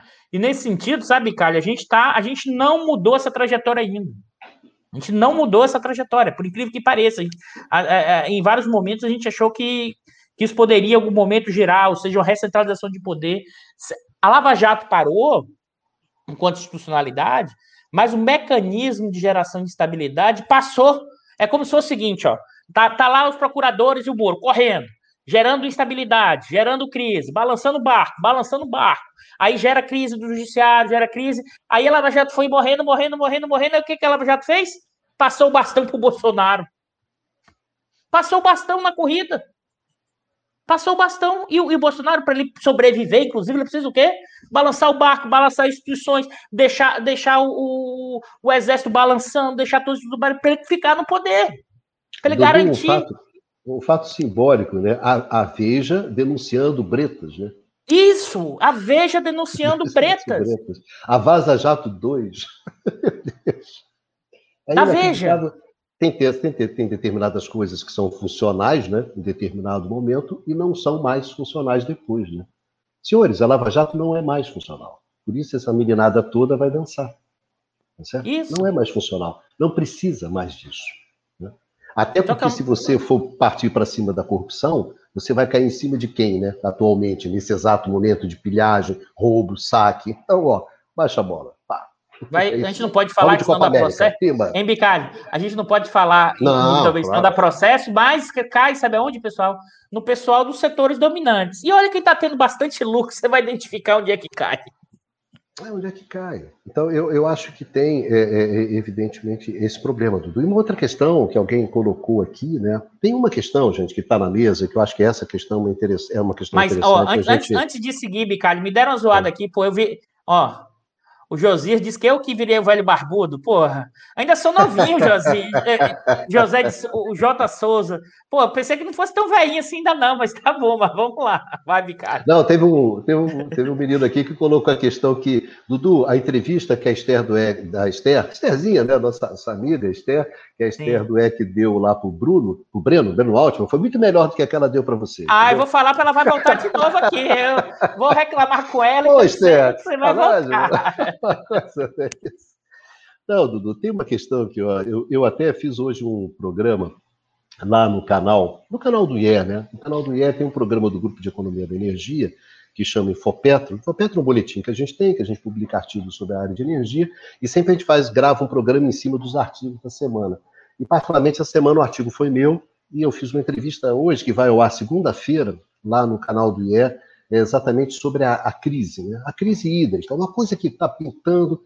Essa, gente, é uma questão que a gente tem que prestar atenção pelo seguinte: olha só, uma crise, uma crise energética, uma crise de energia, ela tem uma capacidade de ferrar quem está no poder muito grande, muito grande. Pelo seguinte, eu acho que você pode ter uma sociedade que seja doente o suficiente, ou por várias razões, ela acabe normalizando, por exemplo, uma crise sanitária e as mortes. Né? Morre 200, 300, a gente sempre fala isso, né? há uma normalização da morte, uma normalização da tragédia. Mas numa situação como essa, morreram 500 mil, mas não fui eu que morri, tá certo? A não ser que você foi atingido, um pai, um amigo, uma coisa, a percepção, você pode sempre escapar por algum lugar. Numa crise de energia, não. Numa crise de energia, não tem como você escapar. Você está sem luz. Ponto. Você morreu, cara. Tá certo? Então, o impacto de uma crise, de um racionamento, o impacto político, eleitoral, ele é um impacto muito grande. A gente sempre brinca, olha só, gente, na, na crise da Califórnia de 2001, o Gray Davis, que era, que era o governador da Califórnia, democrata, ele era um dos candidatos a presidente, cotados para ser presidente. Ele perdeu a eleição na Califórnia por Schwarzenegger. Você está entendendo?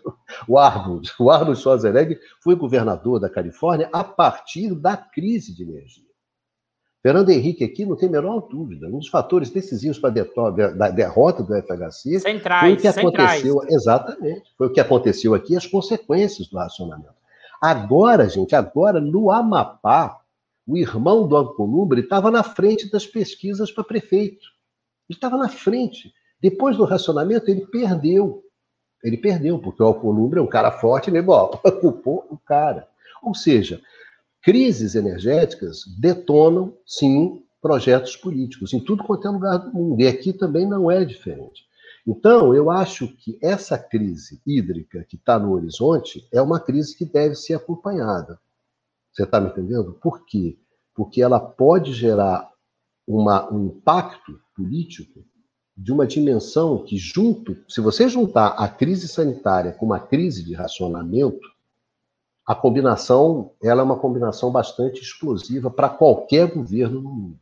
Né? E nem mesmo o Bolsonaro, todo Teflon tem um limite, entendeu? Ele pode, ele pode, eu acho que presta atenção nisso, no desenvolvimento dessa questão, porque essa questão ela pode, ao fim e ao cabo, acabar sendo um fato novo dentro do, do cenário que crie movimentos completamente diferentes. Quer dizer, não, novo, e... né? Novo para a gente que está acompanhando o processo. Mas, sabe, é uma coisa acho, que. meu acho... Deus, uma crise hídrica. Tá certo? Meu Deus, é, é a maior seca que nós temos em 90 anos. Ó céu, macacos me mordam, ó Batman. No setor hídrico, cara. Setor hídrico, você. Ih, faltou água, não choveu. Esse é o dia a dia de um setor hídrico. Um setor hídrico, ele é, um setor hidráulico como o nosso, ele é projetado, ele é concebido para enfrentar situações como essa. Né? E, no entanto, além do mais, Dudu, havia indicações que a seca vinha e que ia ser pesada há meses. Há meses. Mas olha só, estou que... na privatização, estou aqui, estou nessa boca. É pelo amor de Deus, não me fale em crise energética. Por quê? Porque a crise energética foi fundamental em 2001 para barrar a privatização do FHC do setor elétrico. Então os caras escolados, não, segura esse negócio aí, cara. Segura esse negócio agora. Agora, olha é... só. A gente tá, só para terminar rápido, Dudu. A situação é pior do que foi em 92? Sim, a situação é pior do que foi em 92. Por quê? Porque hoje em dia nós estamos muito mais expostos ao risco hidrológico do que a gente estava antes. Porque a gente foi perdendo reservatório, perdendo capacidade de reservatório. Naturalmente, a demanda cresceu, os reservatórios nossos, que são as nossas caixas d'água, né, onde a gente guarda a água que choveu no período, né, onde choveu muito, para gastar justamente no período da seca. Então, os reservatórios sempre fundamentais para nós. O que, que aconteceu? Essa capacidade de regulação foi reduzindo. Foi, foi diminuindo. Por quê? Aquela sua casa, a família cresceu e a caixa d'água ficou a mesma? Não vai dar, né? Cada vez você vai depender mais da água que entra da rua. Então, o que aconteceu? Você perdeu essa capacidade, a gente está mais exposto. Isso era uma questão que todo mundo sabia, todos sabiam dessa questão. Não é isso? Por outro lado, você tem instituições, aí que é o que nós vivemos discutindo aqui no, no Diário da Crise, né? A deterioração das instituições. As instituições estão indo para o vinagre. Vocês acham o quê? Que no caso do setor elétrico é diferente? As instituições, elas detonam, né? Estão uma bagaça em tudo quanto é lugar. Mas no setor elétrico, não. São, são instituições que... Não, não é verdade. Então, eu estou mais exposto ao risco hidrológico, eu tenho instituições que não são as mesmas instituições que tinha lá nos anos 90. Você não tem ninguém parecido com o Pedro Parente. Vamos fazer um comitê de gestão da crise, concentra poder na mão do cara. Fernando Henrique, vai, Pedrinho, baixa o cacete aí que eu garanto. Bateu, segurou, mandou. Não tem a menor capacidade de fazer isso. E em terceiro lugar, do que também é um tema desse diário, você está no meio do desmanche do Estado. Você está no meio do desmonte do Estado. Aí você quer me convencer que vem uma crise hídrica, aí o governo fala: ó, oh, legal, fica tranquilo que eu vou fazer aqui, segurar, vou gerir não sei o quê, não sei o quê. Eu acho que a chance de você ter uma, uma M de um bonde é grande, porque a situação é pior, as instituições estão piores, o desmonte é pior, esse governo é pior. Você tem um quadro onde a, a possibilidade de você dar, dar confusão é grande. Só para vocês terem uma ideia, em 2001, a questão fundamental era algumas questões que não são mais como são hoje. Olha assim, ó, chove muito no sul do Brasil. No sudeste chove pouco. Vamos fazer uma, vamos, olha, vamos fazer alguma, fazer uma linha de transmissão de tal maneira que quando estiver chovendo no sul, no sul como estava acontecendo em 2001, está chovendo muito, a gente traz energia para cá, para o sudeste. Tá ok? Você está entendendo, Dudu? Eram algumas obras pequenas e você, tá certo? Equacionava o, o, o problema e fugia do racionamento. E fugia da derrota eleitoral. O governo Fernando Henrique não teve a capacidade. O que era o governo Fernando Henrique? Hein? Que era o governo Fernando Henrique? Não foi capaz de fazer isso. Não foi capaz de fazer isso. E tinha condições. Não fez porque fez uma aposta burra. Porque falou: ah, não, estatais fica fora do jogo. Estou privatizando vocês, vou resolver isso aqui com a iniciativa privada. Quer dizer, se lascou. Agora, você acha o quê? Esse governo vai ter a capacidade de fazer esse jogo? E agora não são mais obrinhas, cara. Agora não tem mais essa solução, porque a gente deteriorou muito em termos dessa Ricardo, capacidade de reservatório. Acho, acho, que, acho que é um ponto que você está trazendo que é importante. Aqui é um ponto importante que pouca gente tem destacado.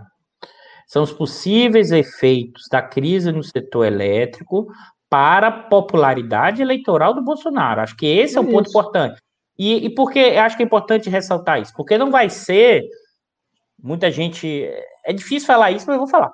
Não vai ser por causa da CPI nem por causa da pandemia, pessoal. Desculpa, eu, assim, em vários momentos eu já fiz essa discussão, até com o Bicalho, quase dois anos atrás. Eu já tinha argumentado, né, Bicalho? Eu sei que foi até vencido naquela época. Eu falei, pessoal, é mais complexo, as nossas estruturas sociais. É, isso que o Bicalho falou, quando afeta todo mundo, sente na veia. Quando é são 500 mil pessoas, é muita gente morrendo, é, é mas se a gente tem uma parte da população que está tendo que trabalhar todo dia, que convive com a morte, com o poder de polícia, com a destruição, com todo dia sabe se vai trabalhar, não sabe se volta vivo, sabe, Calho?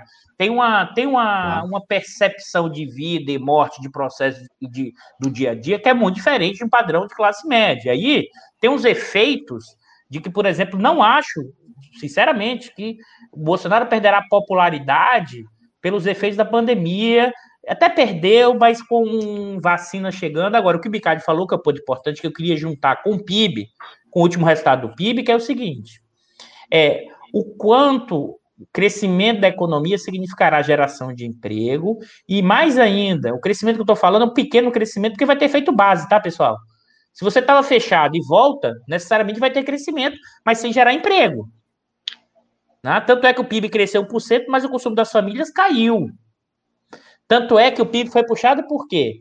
Pelo agronegócio. 5,2% cresceu, sabe, Caio?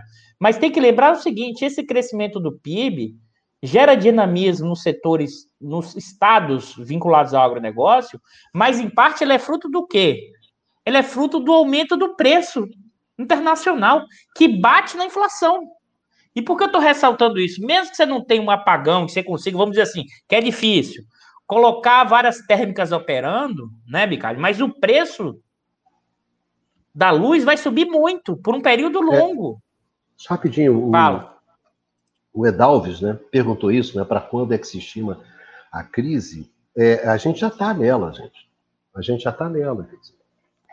A, a ANEL já aumentou né, a tarifa, né, aumentou a bandeira, né, a gente está na bandeira vermelha índice 2. Então, o que, que vai acontecer? A gente vai ter um aumento tarifa, a, da tarifa agora. Exatamente agora. E na medida em que avançar a crise, quer dizer, a, qual é a proposta inicial? Ah, aumenta o preço, né? Que as pessoas vão reduzir o consumo da, de energia. Isso não funciona bem assim no caso de energia elétrica, tá certo? Imagina, famílias que são mais renda média, renda baixa. O cara tem uma geladeira. O que cara, o cara vai desligar a geladeira dele, cara, para consumir menos? Às vezes ele tem uma geladeira, uma, uma lâmpada, uma geladeira e uma televisão. Não tem, os espaços são, são pequenos, né? Então, eu acho que a primeira coisa é, você vai ter um aumento. Esse, esse aumento da, da, da tarifa de energia elétrica, tá certo? Vai segurar, a explosão, né, A explosão, ela está contida na privatização da Eletrobras, ela, ela já está dentro. Na privatização da Eletrobras tem um aumento de tarifa que ninguém diz, ah, peraí, não vai ter, porque a gente vai. Não tem, cara, é impossível não ter. Uma parte da, da, da energia da Eletrobras ela é vendida no regime especial, que é de tarifa mais baixa. Qual é a proposta da privatização? Esse regime desaparece e o cara que ficar vai poder vender o preço do mercado dele. Então, é, cl é claro, não há como a privatização da Eletrobras não aumentar a tarifa.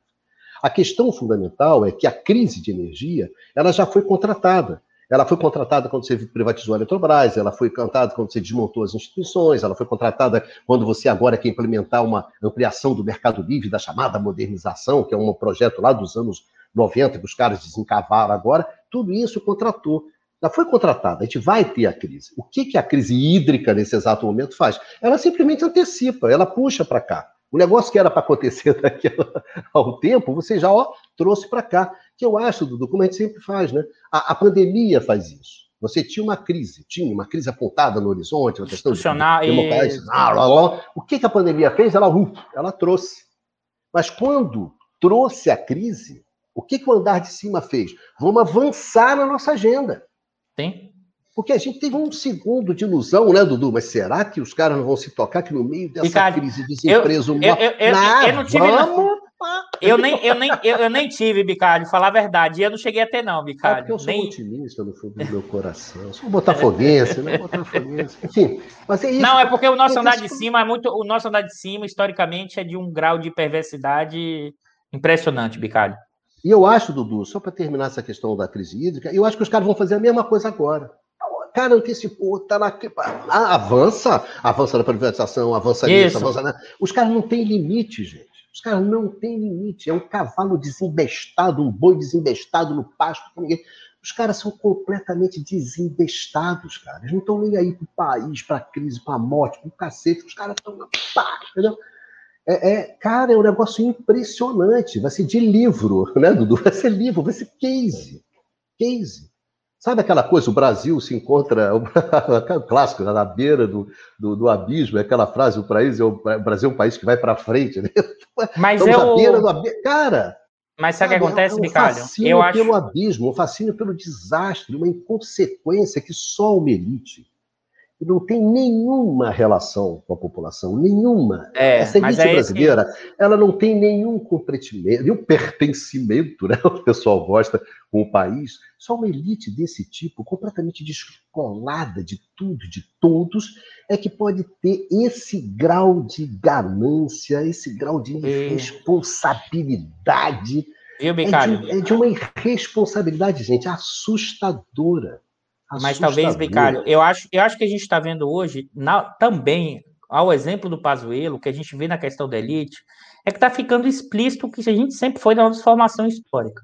A conciliação de classe que o PT tentou e você conseguiu em determinado momento, na hora que as taxas de lucro caíram, volta o padrão anterior. A gente, se a gente olha os autores clássicos lá, o Florestan, o, o Chico de Oliveira, escrevendo nos anos 50 e 60, ele já tinha identificado esse caráter sociopata das nossas elites que é marcado por uma combinação, eu gosto nem de elite o termo, chamo setores dominantes, Ricardo. Qual é, qual é a questão toda? É um setor dominante escravocrata, oligárquica, no sentido da propriedade, e que isso permaneceu do mundo agrário para o rural e hoje para o rentista, porque né, o rentismo da terra se transveste hoje no rentismo financeiro, tá? E antissocial, o que significa dizer que ele é antipovo, a identidade dele é a identidade do jeitão. Ele não tem nenhuma identidade com o nacional. Ele não tem nenhuma ideia. E aí, e aí é onde se encontra, que eu acho importante, esses setores dominantes e boa parte dos, das Forças Armadas que funcionaram como instrumento desse controle interno, sabe, Carlos? Desse controle da ordem. O que foi os militares em Canudos? Né? O que foi o, o papel do Caxias, que antes não era chamado de Caxias, na questão das guerras da, da, da maioridade, as questões regionais. Né? O que foi as forças no controle né, de contestados. O que são as PMs na forma como eles entram nas comunidades. As forças policiais e as forças do exército funcionando como instrumento de repressão desses setores dominantes, sabe, Caio? Porque é evidente, no grau de exploração que esse capitalismo opera, na questão antissocial, anti-reforma social que esses setores dominantes operam, tá? Você só controla com muita porrada, com muita coerção. Isso, é, isso é muito impressionante e acho que vai é, fica a gente achou, muita gente achou que a gente já tinha passado essa fase, sabe, cara? Achando que, inclusive, a história poderia correr de uma forma linear. A gente, a gente jogou fora, e aí acho que o campo da esquerda, espero que tenha aprendido, jogou fora a questão da luta de classes, a questão do papel do Estado e o Estado inserido num sistema internacional imperialista. E a gente pagou o preço disso, pagou em 16, pagou o que foi descoberto do e mais ainda, e a gente pagou por não compreender quando elementos que deram até certo. A descoberta do pré-sal, a nova seção externa, ao mesmo tempo uma melhora distributiva que incorporou a população ao padrão de consumo, ou seja, um certo trabalhismo os setores dominantes vieram rachando em cima. Mas é 16, tá, Bicalho? É o segundo Vargas, com os aumentos ali ainda do João Goulart, que era ministro do Trabalho. Foi em 64, né? E aqui é importante, eu acho que nós, se a gente tiver alguma analogia, claro que nunca a história é igual, mas o que nós estamos vivendo nesse momento me parece muito mais com analogia. Em período eleitoral e depois do que foi o governo no seu início de tensão, porradaria o tempo inteiro, com uma questão do que foi o governo Getúlio Vargas II, quando ele foi eleito e depois assumiu né, nos anos 50. Criou ali. Não estou comparando figuras, pessoal, estou falando com grau de beligerância, com grau de tensão, com grau de pressão em cima. E mais ainda, acho que mais complicado, porque inclusive parte dos militares ali ainda apoiavam o Vargas, que foi a questão da Petrobras, da criação da Petrobras. Agora não. Agora tá, tem tudo alinhado. Agora, realmente, acho que a gente pode até, aí, Bicalho, fechar para a gente abrir as questões, Isso. mas ao mesmo tempo, Bicalho, eu acho que, que tá, nunca ficou tão explícito como se opera. Eu acho que é a gente, nós vamos sim aumentar a mobilização. E, ao mesmo tempo, parte desses segmentos, e aí até militar e tudo mais, em certa medida, eles recuam também em alguns momentos, você tem uma mobilização popular, sabe, cara? Nesse sentido, a gente vai ter que sim, sim, ou para parar, ou para se movimentar, mobilização popular e deixar muito claro o projeto progressista que tem que ter, né? Reestatização, tá? Porque o que foi feito foi com preço aviltante. Rilan é impressionante, Bicalho. Eu fiz o fluxo de caixa, assim, o que. Você ter ideia, o valuation, que é o valor da empresa, a Petrobras estipulou 3 bilhões e depois, em menos de três meses, sabe quanto é que ela botou o valor? 800 milhões. Isso supostamente por causa da pandemia, mas olha a curva de preço de derivados projetado no mercado internacional hoje. Já está mais caro do que antes da pandemia. E o preço do petróleo também, que é o, spread, vamos dizer, o, o spread também não caiu, sabe assim, não tem, não tem uma mudança tão grande para cair a avaliação deles mesmos para quase menos da metade do valor. Isso está rodando direto. E como é que você privatiza isso desse jeito? Então a gente vai ter que rever sim privatização. Mas, Dudu, é só sobre essa questão, quer dizer. Você vai vender. Estamos discutindo a privatização da Eletrobras. Né? Isso. Né? Ah, tá, tá isso. Legal. E aí, vamos vender por quanto? Por quanto? E é que é pior, nem sabe, né? Sabe. Isso, a Eletrobras é um caso ainda mais sugêneres, nem valores. O Congresso vai aprovar, vai aprovar né, a privatização da Eletrobras sem que você tenha feito uma conta assim. Gente, vai, vai valer quanto? Vai vender por quanto? Ah, não, é capitalização, não sei o quê. Aí o CNE que vai definir o valor adicional. Não, não, é quanto? Lá, lá frente a gente, enfim, e faz milhões de coisas. Que, não, e aí, eu, com esse dinheiro aqui que eu vou obter da privatização, eu vou dar tanto para cá, para cá, vou botar aqui, vou dar para o fundo de, de, desenvolvimento regional, vou para reduzir. Aí você vai. É, é mas, mas quanto? Já que você está dando esse dinheiro, é, é quanto esse dinheiro? Ah, aí foi. Foi. Não tem um valuation, não tem um valuation. Ah, tá, pimba. Que é, o pessoal reclamou outro dia, o que é, é valuation? Ah, gente, é valorização. É. Você não vai vender uma, uma, uma a carrocinha de, né, de pipoca, você vai vender por quanto? Aí o cara faz o valuation da carrocinha de pipoca, né? cara traz, traz a mão no presente, o fluxo, tanto, botou aqui. Não tem. Você não tem isso. Mas, Dudu, é, é, fechando, né, você tem razão. Olha só, gente, a gente. Ontem eu estava conversando com um menino, um garoto que está lá no, tá no Congresso, desesperado, né? Citar, conversa, tentando essa luta ingrata, difícil pra caramba da, Eletrobras. Ele olha, pô, cara, Dudu, semana passada, sabe aquela coisa das emendas? O cara liberou no Senado, cara, terça-feira. Rapaz, a gente está aqui, né, discutindo o setor, não sei o quê, o cara vai e libera as emendas. Tá, aí que nós vamos.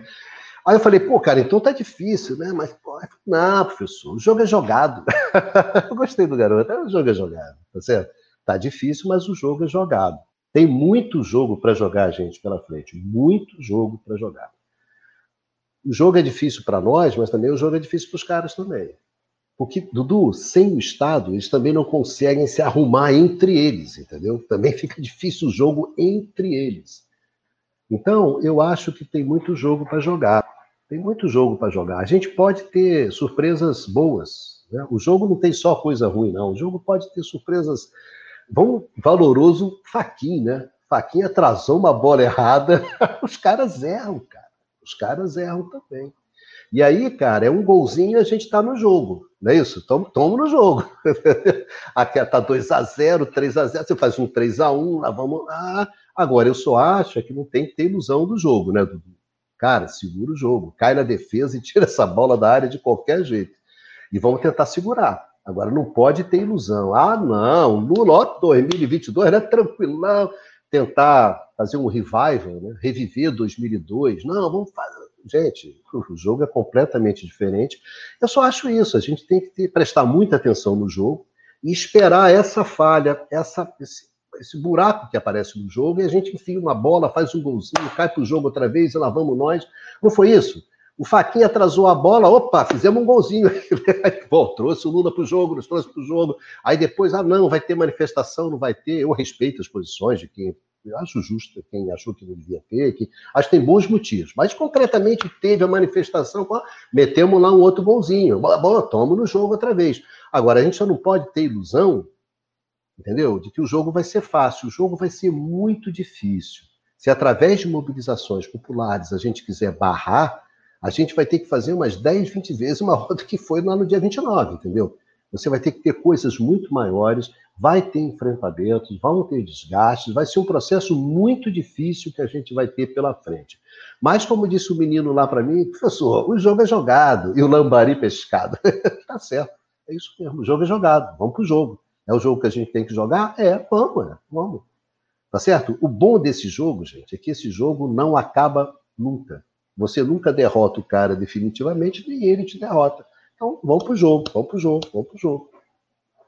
Vamos, Ricardo, vamos abrir questões, né?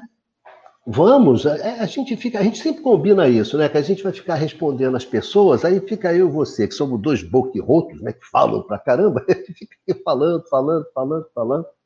É isso, pessoal. Alguém quiser colocar uma questão, por favor, coloque. Já tem várias, eu acho, Ricardo. É, mas a gente fica atrás. conversando aqui, né? Aí não consigo é, é, é, acompanhar, né? A gente é muito desorganizados, né? Não, eu tenho acompanhado aqui, Ricardo. Você está falando aí, mas eu vou botar uma pergunta aqui. Eu tenho. Tô... Ah, eu, eu faço isso sempre né, nos programas, aí nesse você faz, sopa. assim. Deixa eu pegar aqui as questões para trás. Tem, a gente tem... não fica com todas. Espera aí. É, não, eu só queria chamar a atenção dessa coisa que eu, eu, eu assisti agora na, na, na, disputa né, da medida provisória lá no Senado, também no Congresso. Gente, a oposição ela luta bastante no Congresso, mas é uma luta muito difícil. Muito difícil. Às vezes, ah, os caras não estão fazendo nada, mas também não é. Não, gente, é que a, a correlação de força é muito desfavorável, muito difícil, mas a rapaziada, eu, eu que acompanho lá, não, não tenho nada que reclamar, não. Os caras vão dentro daquilo que é possível, se trava a luta dentro do Congresso. Uma luta muito desfavorável. Não, é que eu estou olhando aqui, Bicalho, o que acontece? A gente não fica com todas as perguntas para trás. Isso, porque ela vai passando. Tem... Se vocês quiserem colocar de novo algumas que vocês postaram lá atrás, coloca de novo para a gente, pessoal. Porque agora, mais no final. É, teve, teve uma questão que o, o, menino colocou aqui, né? O, o, é assim, onde você está tendo uma revolução é, socialista. Gente, olha só, quando a gente olha né, uma revolução socialista. Mas, ah, exemplo, deixa eu botar isso aqui, que, acho que é importante, tá? E, o que é, está acontecendo no Chile, eu acho que é importante, por exemplo. A gente deve acompanhar, né, Dudu? Lá você conseguiu, através do movimento popular, você conseguiu convocar um plebiscito, esse plebiscito decidiu pela mudança da Constituição, você teve eleições para a Assembleia é, Constituinte chilena, né? E a, a, os setores progressistas, eles, eles, eles, eles foram bem sucedidos, eles conseguiram mas aqui, a maioria. Né? Mas né? aqui acho que é um então, ponto tem importante. Coisas que estão acontecendo, tem coisas mas aqui acontecendo é... interessantes. É, mas separar o que é o que é revolução socialista, porque eu acho que aqui é um ponto. Não, a revolução não nada, socialista. Não tem nenhuma, não tem revolução, não tem revolução socialista operando nesse país. O que tem, ah. na verdade, é o seguinte: é uma luta contra o neoliberalismo. Isso. E no caso chileno, é uma mudança constitucional que constitucionalizou o neoliberalismo, que reduziu políticas sociais, educação, saúde.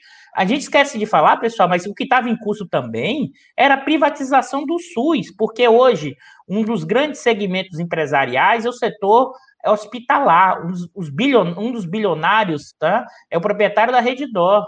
A discussão que estava em curso era privatizar o SUS também. A pandemia, em certa medida, salvou temporariamente dessa sanha desses setores dominantes. Não tem revolução socialista em curso. O que tem é o seguinte: mobilizações importantes, e que essas mobilizações importantes são muito mais para garantir direitos básicos, básicos, luta por direitos básicos, é, educação, saúde, emprego, dentro de uma ordem capitalista, tá, pessoal?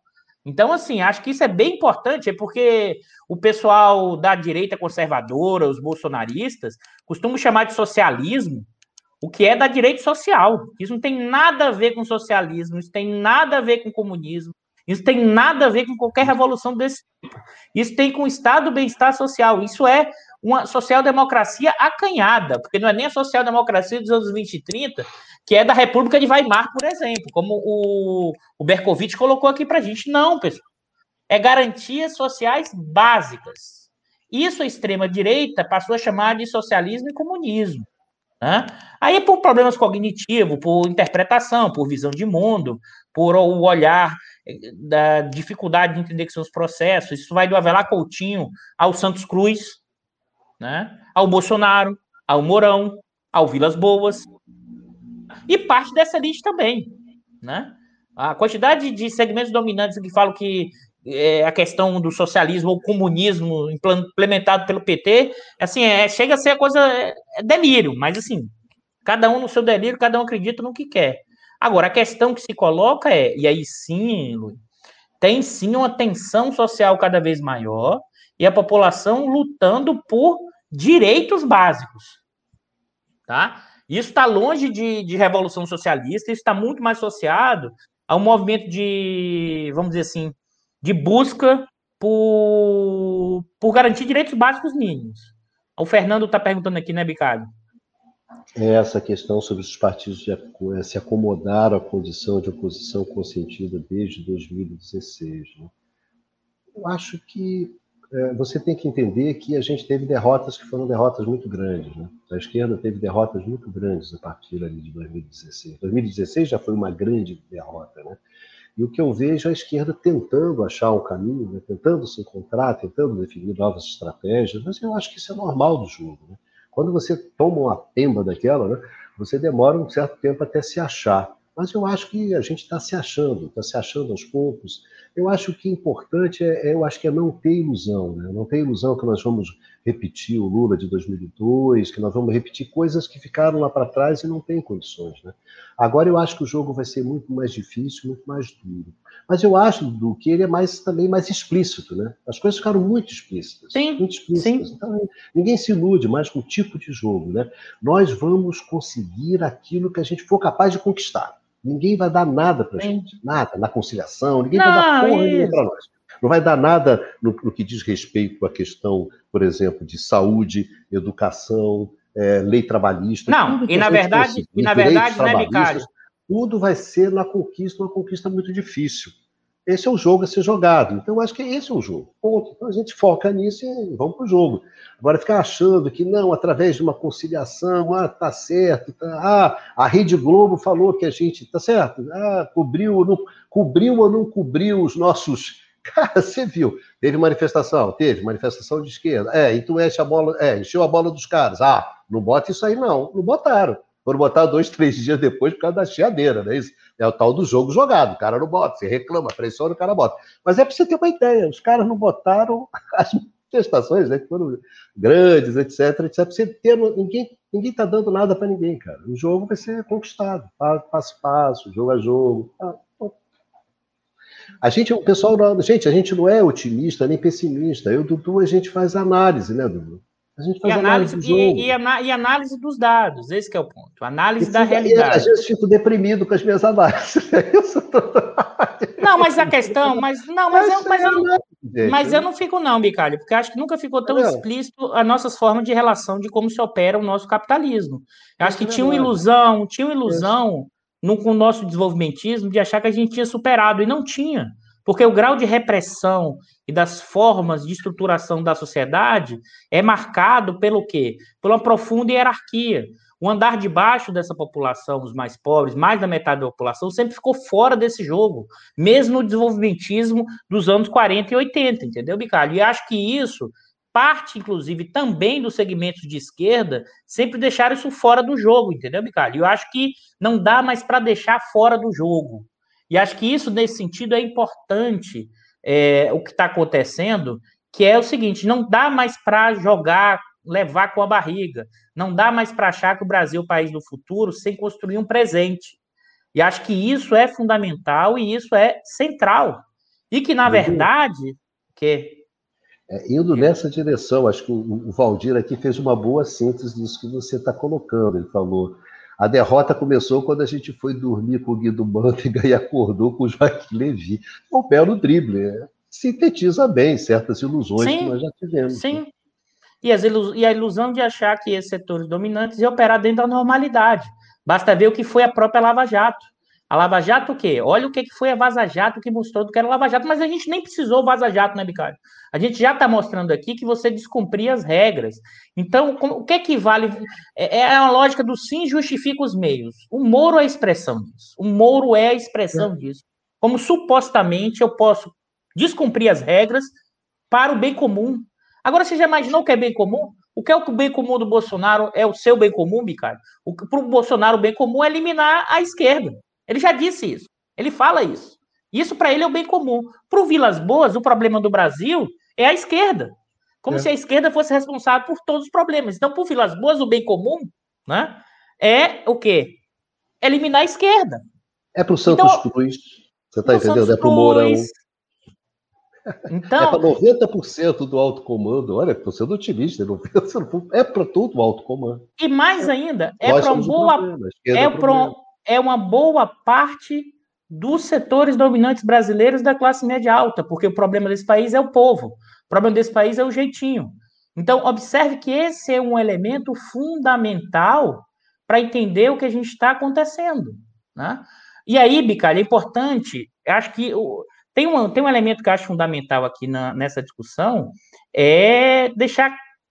Nunca, se, nunca ficou tão visível, tão claro, quais são nossas estruturas sociais, nossas relações de poder, nossos setores dominantes, nosso judiciário, os nossos segmentos de extrema direita, né, como o Demian citou muito bem aqui, do fascismo do século XXI, tá? o racismo estrutural que nós temos, a forma como os militares e as PMs operam contendo o povo, tá? Então, acho que isso que é fundamental para a gente compreender. Então, acho que isso é, é, E nesse momento, como é que você faz enquanto estratégia? Sim, a capacidade de mobilização, Bicário. Em vários momentos históricos, sem mobilização, não avança. É achar também que as instituições vão resolver, não vão. Claro, o que é que a gente tem? Um campo da esquerda que está se reconstruindo, está se movimentando, está no jogo, é complicado, é, mas, do mínimo, a democracia opera assim. Claro que nós estamos numa situação de não Estado de direito pleno e com uma acumulação primitiva impressionante. Dudu, é só um pequeno comentário aqui. Eu vi um menino falando aqui sobre o PS... essa coisa né, do PSDB, do PT. Né? Gente, é, tem um pequeno comentário, uma certa ironia. Quem detonou o PSDB, e é evidente que o PSDB foi completamente detonado, foi por ironia, né, Dudu, todo aquele processo de denúncia de balançar o barco da, da Lava Jato, né? Foi quando o cara da J da J, JBS, não é isso? Eu sempre confundo com a Caixa.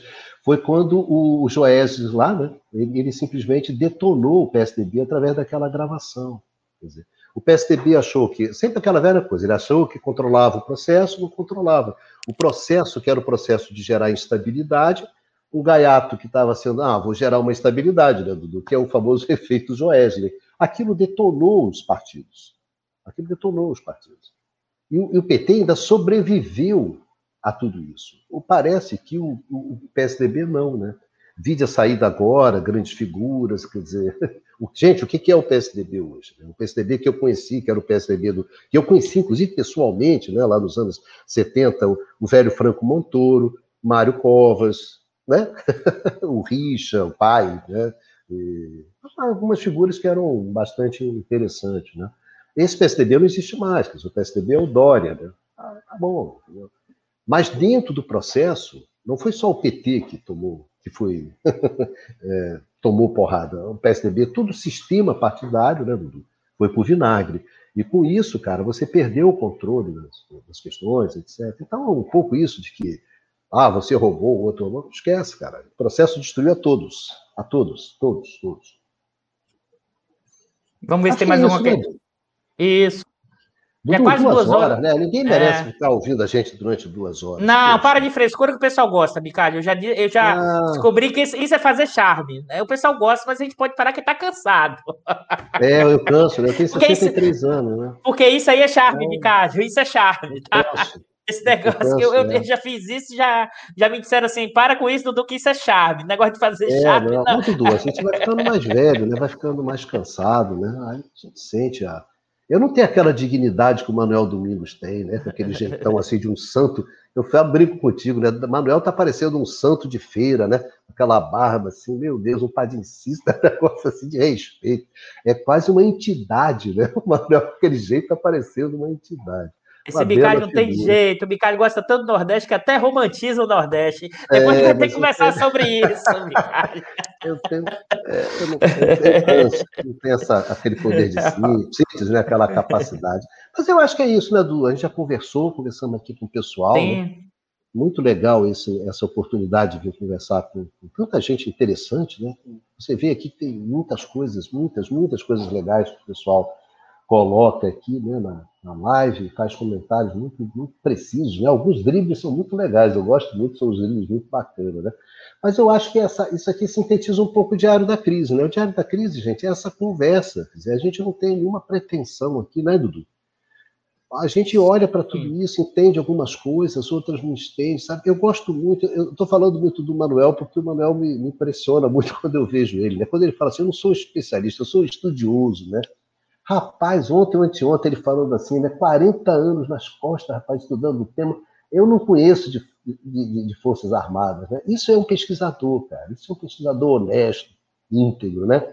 E respeita essa coisa. A gente que é pesquisador, a gente quer, quer é descobrir as coisas. Né? O que eu sei não interessa, gente. O que importa para mim é o que eu não sei, é o que eu estou tentando compreender. Então, o que a gente faz aqui no diário é isso, né, Dudu? É tentar compreender, gente. A gente tem explicações Pô, aí, legal, vocês. Né? Outras são uma bobagem, não é isso, a gente erra. Então eu acho que isso que é a questão fundamental, né? Ó, tá vendo, o João ainda provocou de novo. A Esté no Breno diz que é a favor de mudança de regime. E vocês? Tem que perguntar para a Esté, viu, João? O que, é que ela está dizendo de mudança de regime? Eu é. acho que ela está dizendo de regime macroeconômico, Eu João. Também acho.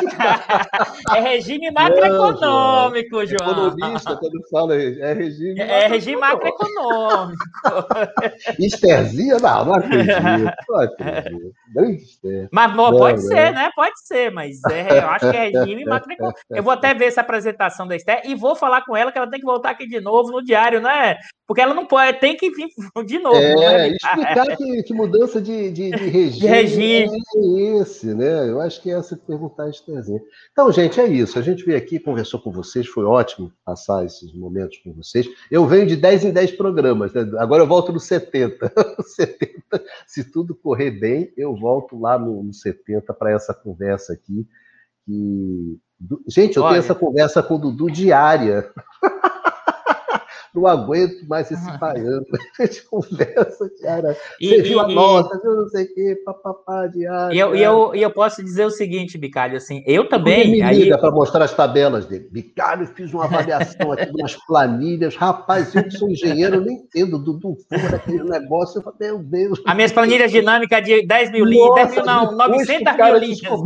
Depois que o cara descobriu a planilha de dinâmica no Excel, cara, ninguém segura esse baiano, rapaz. O cara com tudo. Etc, Mas assim, eu sei que o pessoal me pergunta muito, eu vou, eu vou, eu vou ah, falar isso muito claramente, Picalho. É evidente que, dada a minha linha, minha formação, minha estratégia, como eu penso o mundo, é claro que eu projeto, espero uma revolução socialista. É evidente. Agora, dizer que ela vai acontecer, dizer que existem forças sociais para isso, dizer que a luta de classe está no caminho desse tipo, é misturar os meus desejos com a olhar da realidade.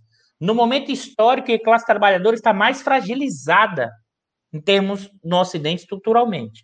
É evidente que a mobilização hoje que está acontecendo da população é muito mais uma mobilização por, por obter questões básicas, básicas.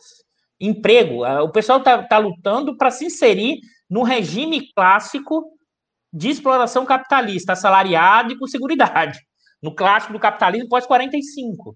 Eu acho que é importante deixar isso muito claro, porque, porque o que, que eu acho aqui? Aí eu vou fazer uma provocação aqui mesmo, sabe, Cádio? A partir. Eu fiz uma releitura, acho que eu nem comentei com você, de um texto do professor Nelson Oliveira, que eu até postei no meu Facebook. E eu reli esse texto. O professor Nelson é o meu grande mestre assim, na minha formação, sabe? Assim, um, Das coisas, vou falar, das coisas boas que vocês acham que tem, dei para o professor Nelson. Das ruins é, é meus problemas mesmo mal resolvidos. É, é a minha contribuição. Mas o que eu posso dizer é o seguinte: o que eu posso dizer é o seguinte. O que eu acho fundamental para fazer uma análise né, marxista, materialista histórica, é olhar as especificidades da formação social, buscando encontrar do particular o universal. Aquilo que o Lenin fez para tentar entender a questão russa.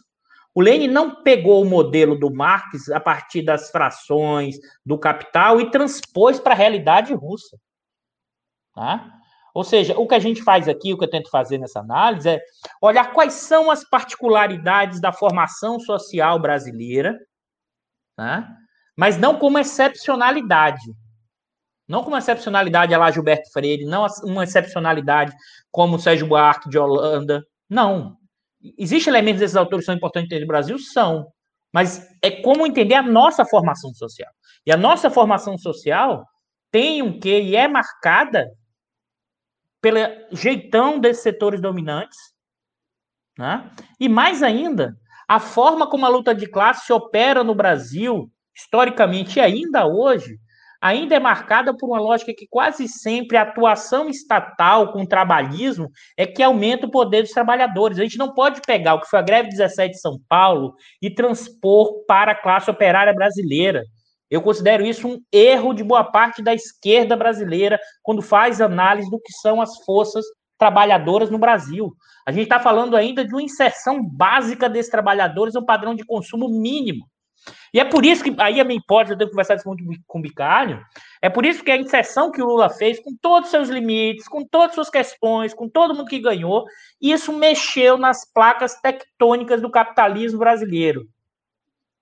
E mexeu não é só para o campo da esquerda, é mexeu com o seguinte: uma parte dessa população foi inserida e ela vai querer mais, que seja via Bolsonaro, fica confuso, fica jogando para um lado e para o outro. Por isso que eu acho que sim, a mobilização tende a ser reforçada, mas não é por uma questão de uma revolução socialista. A gente está no estágio bem na nossa formação social, bem ainda básico nesse processo. Então, eu não vou me furtar de responder essa questão, Bicalho, que eu acho que é importante, eu pelo menos na minha leitura. Duas horas de programa e o cara já está dando drible. 90 minutos de jogo. Duduzinho, Dudu, sucesso. Isso aí fica para o próximo diário. Ah, aí a gente Bicalho, aprofunda esse também. Conta lá. Deixa eu fazer o seguinte. Primeiro, se gostarem do vídeo, marque o sininho, é, compartilhe, like. marque o like, compartilhe com os amigos e outra coisa. Semana que vem, diário número 62, muito especial, com a professora, historiadora, a professora Virginia Fontes, uma referência na discussão dos aparelhos hegemônicos, da questão do capitalismo, da compreensão do capitalismo brasileiro. Assim, é Professora Virginia também, a gente conversa muito, a gente é menos que eu faço com você, Bicalho, a gente também conversa bastante. É, eu me né? lembro, e eu me lembro lá em 2015 ainda, a gente numa banca de tese de doutorado, a gente conversando assim, Eduardo, e ela levantou essa lebre para mim assim, eu não acho que essa burguesia está coordenada, não. E eu falei, eu acho que também não, Virginia. E ali, dali, inclusive, ali me despertou para discutir o que é o 18 por Mário Tupiniquim.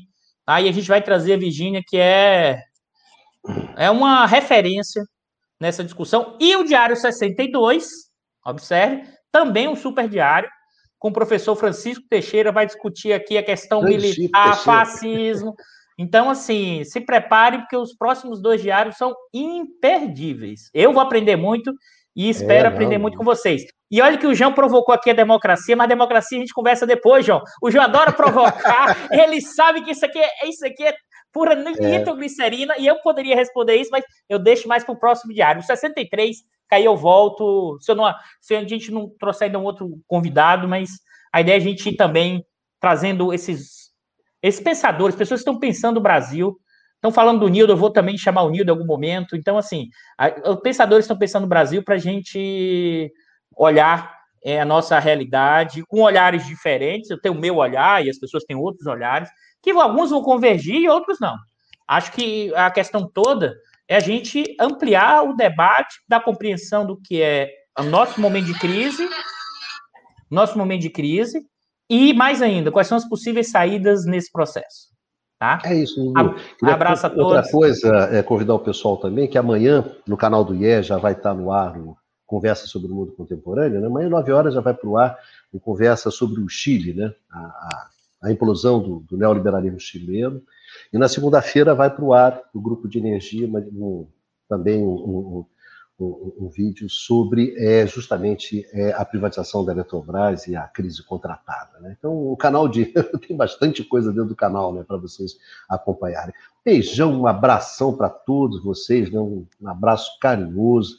Muito obrigado pela audiência, pela presença de vocês. Né? Afinal, a gente só faz isso aqui para vocês e a gente fica satisfeito. Um beijão em todos, né? se cuidem, se cuidem, se cuidem bastante, a situação já está muito difícil. E vida que segue, vamos nós, né, Dudu? A gente bom final vê. de semana e se cuida. É, se vê na próxima. Vem... Dudu já está aqui na sexta-feira e eu volto daqui uns dois, três meses, eu baixo aqui outra vez. Beijaço a todos vocês, tá certo? Abraço, vamos pessoal. Vamos lá. Deixa eu botar aqui a, a vinheta para fechar, né, Dudu? Vamos lá.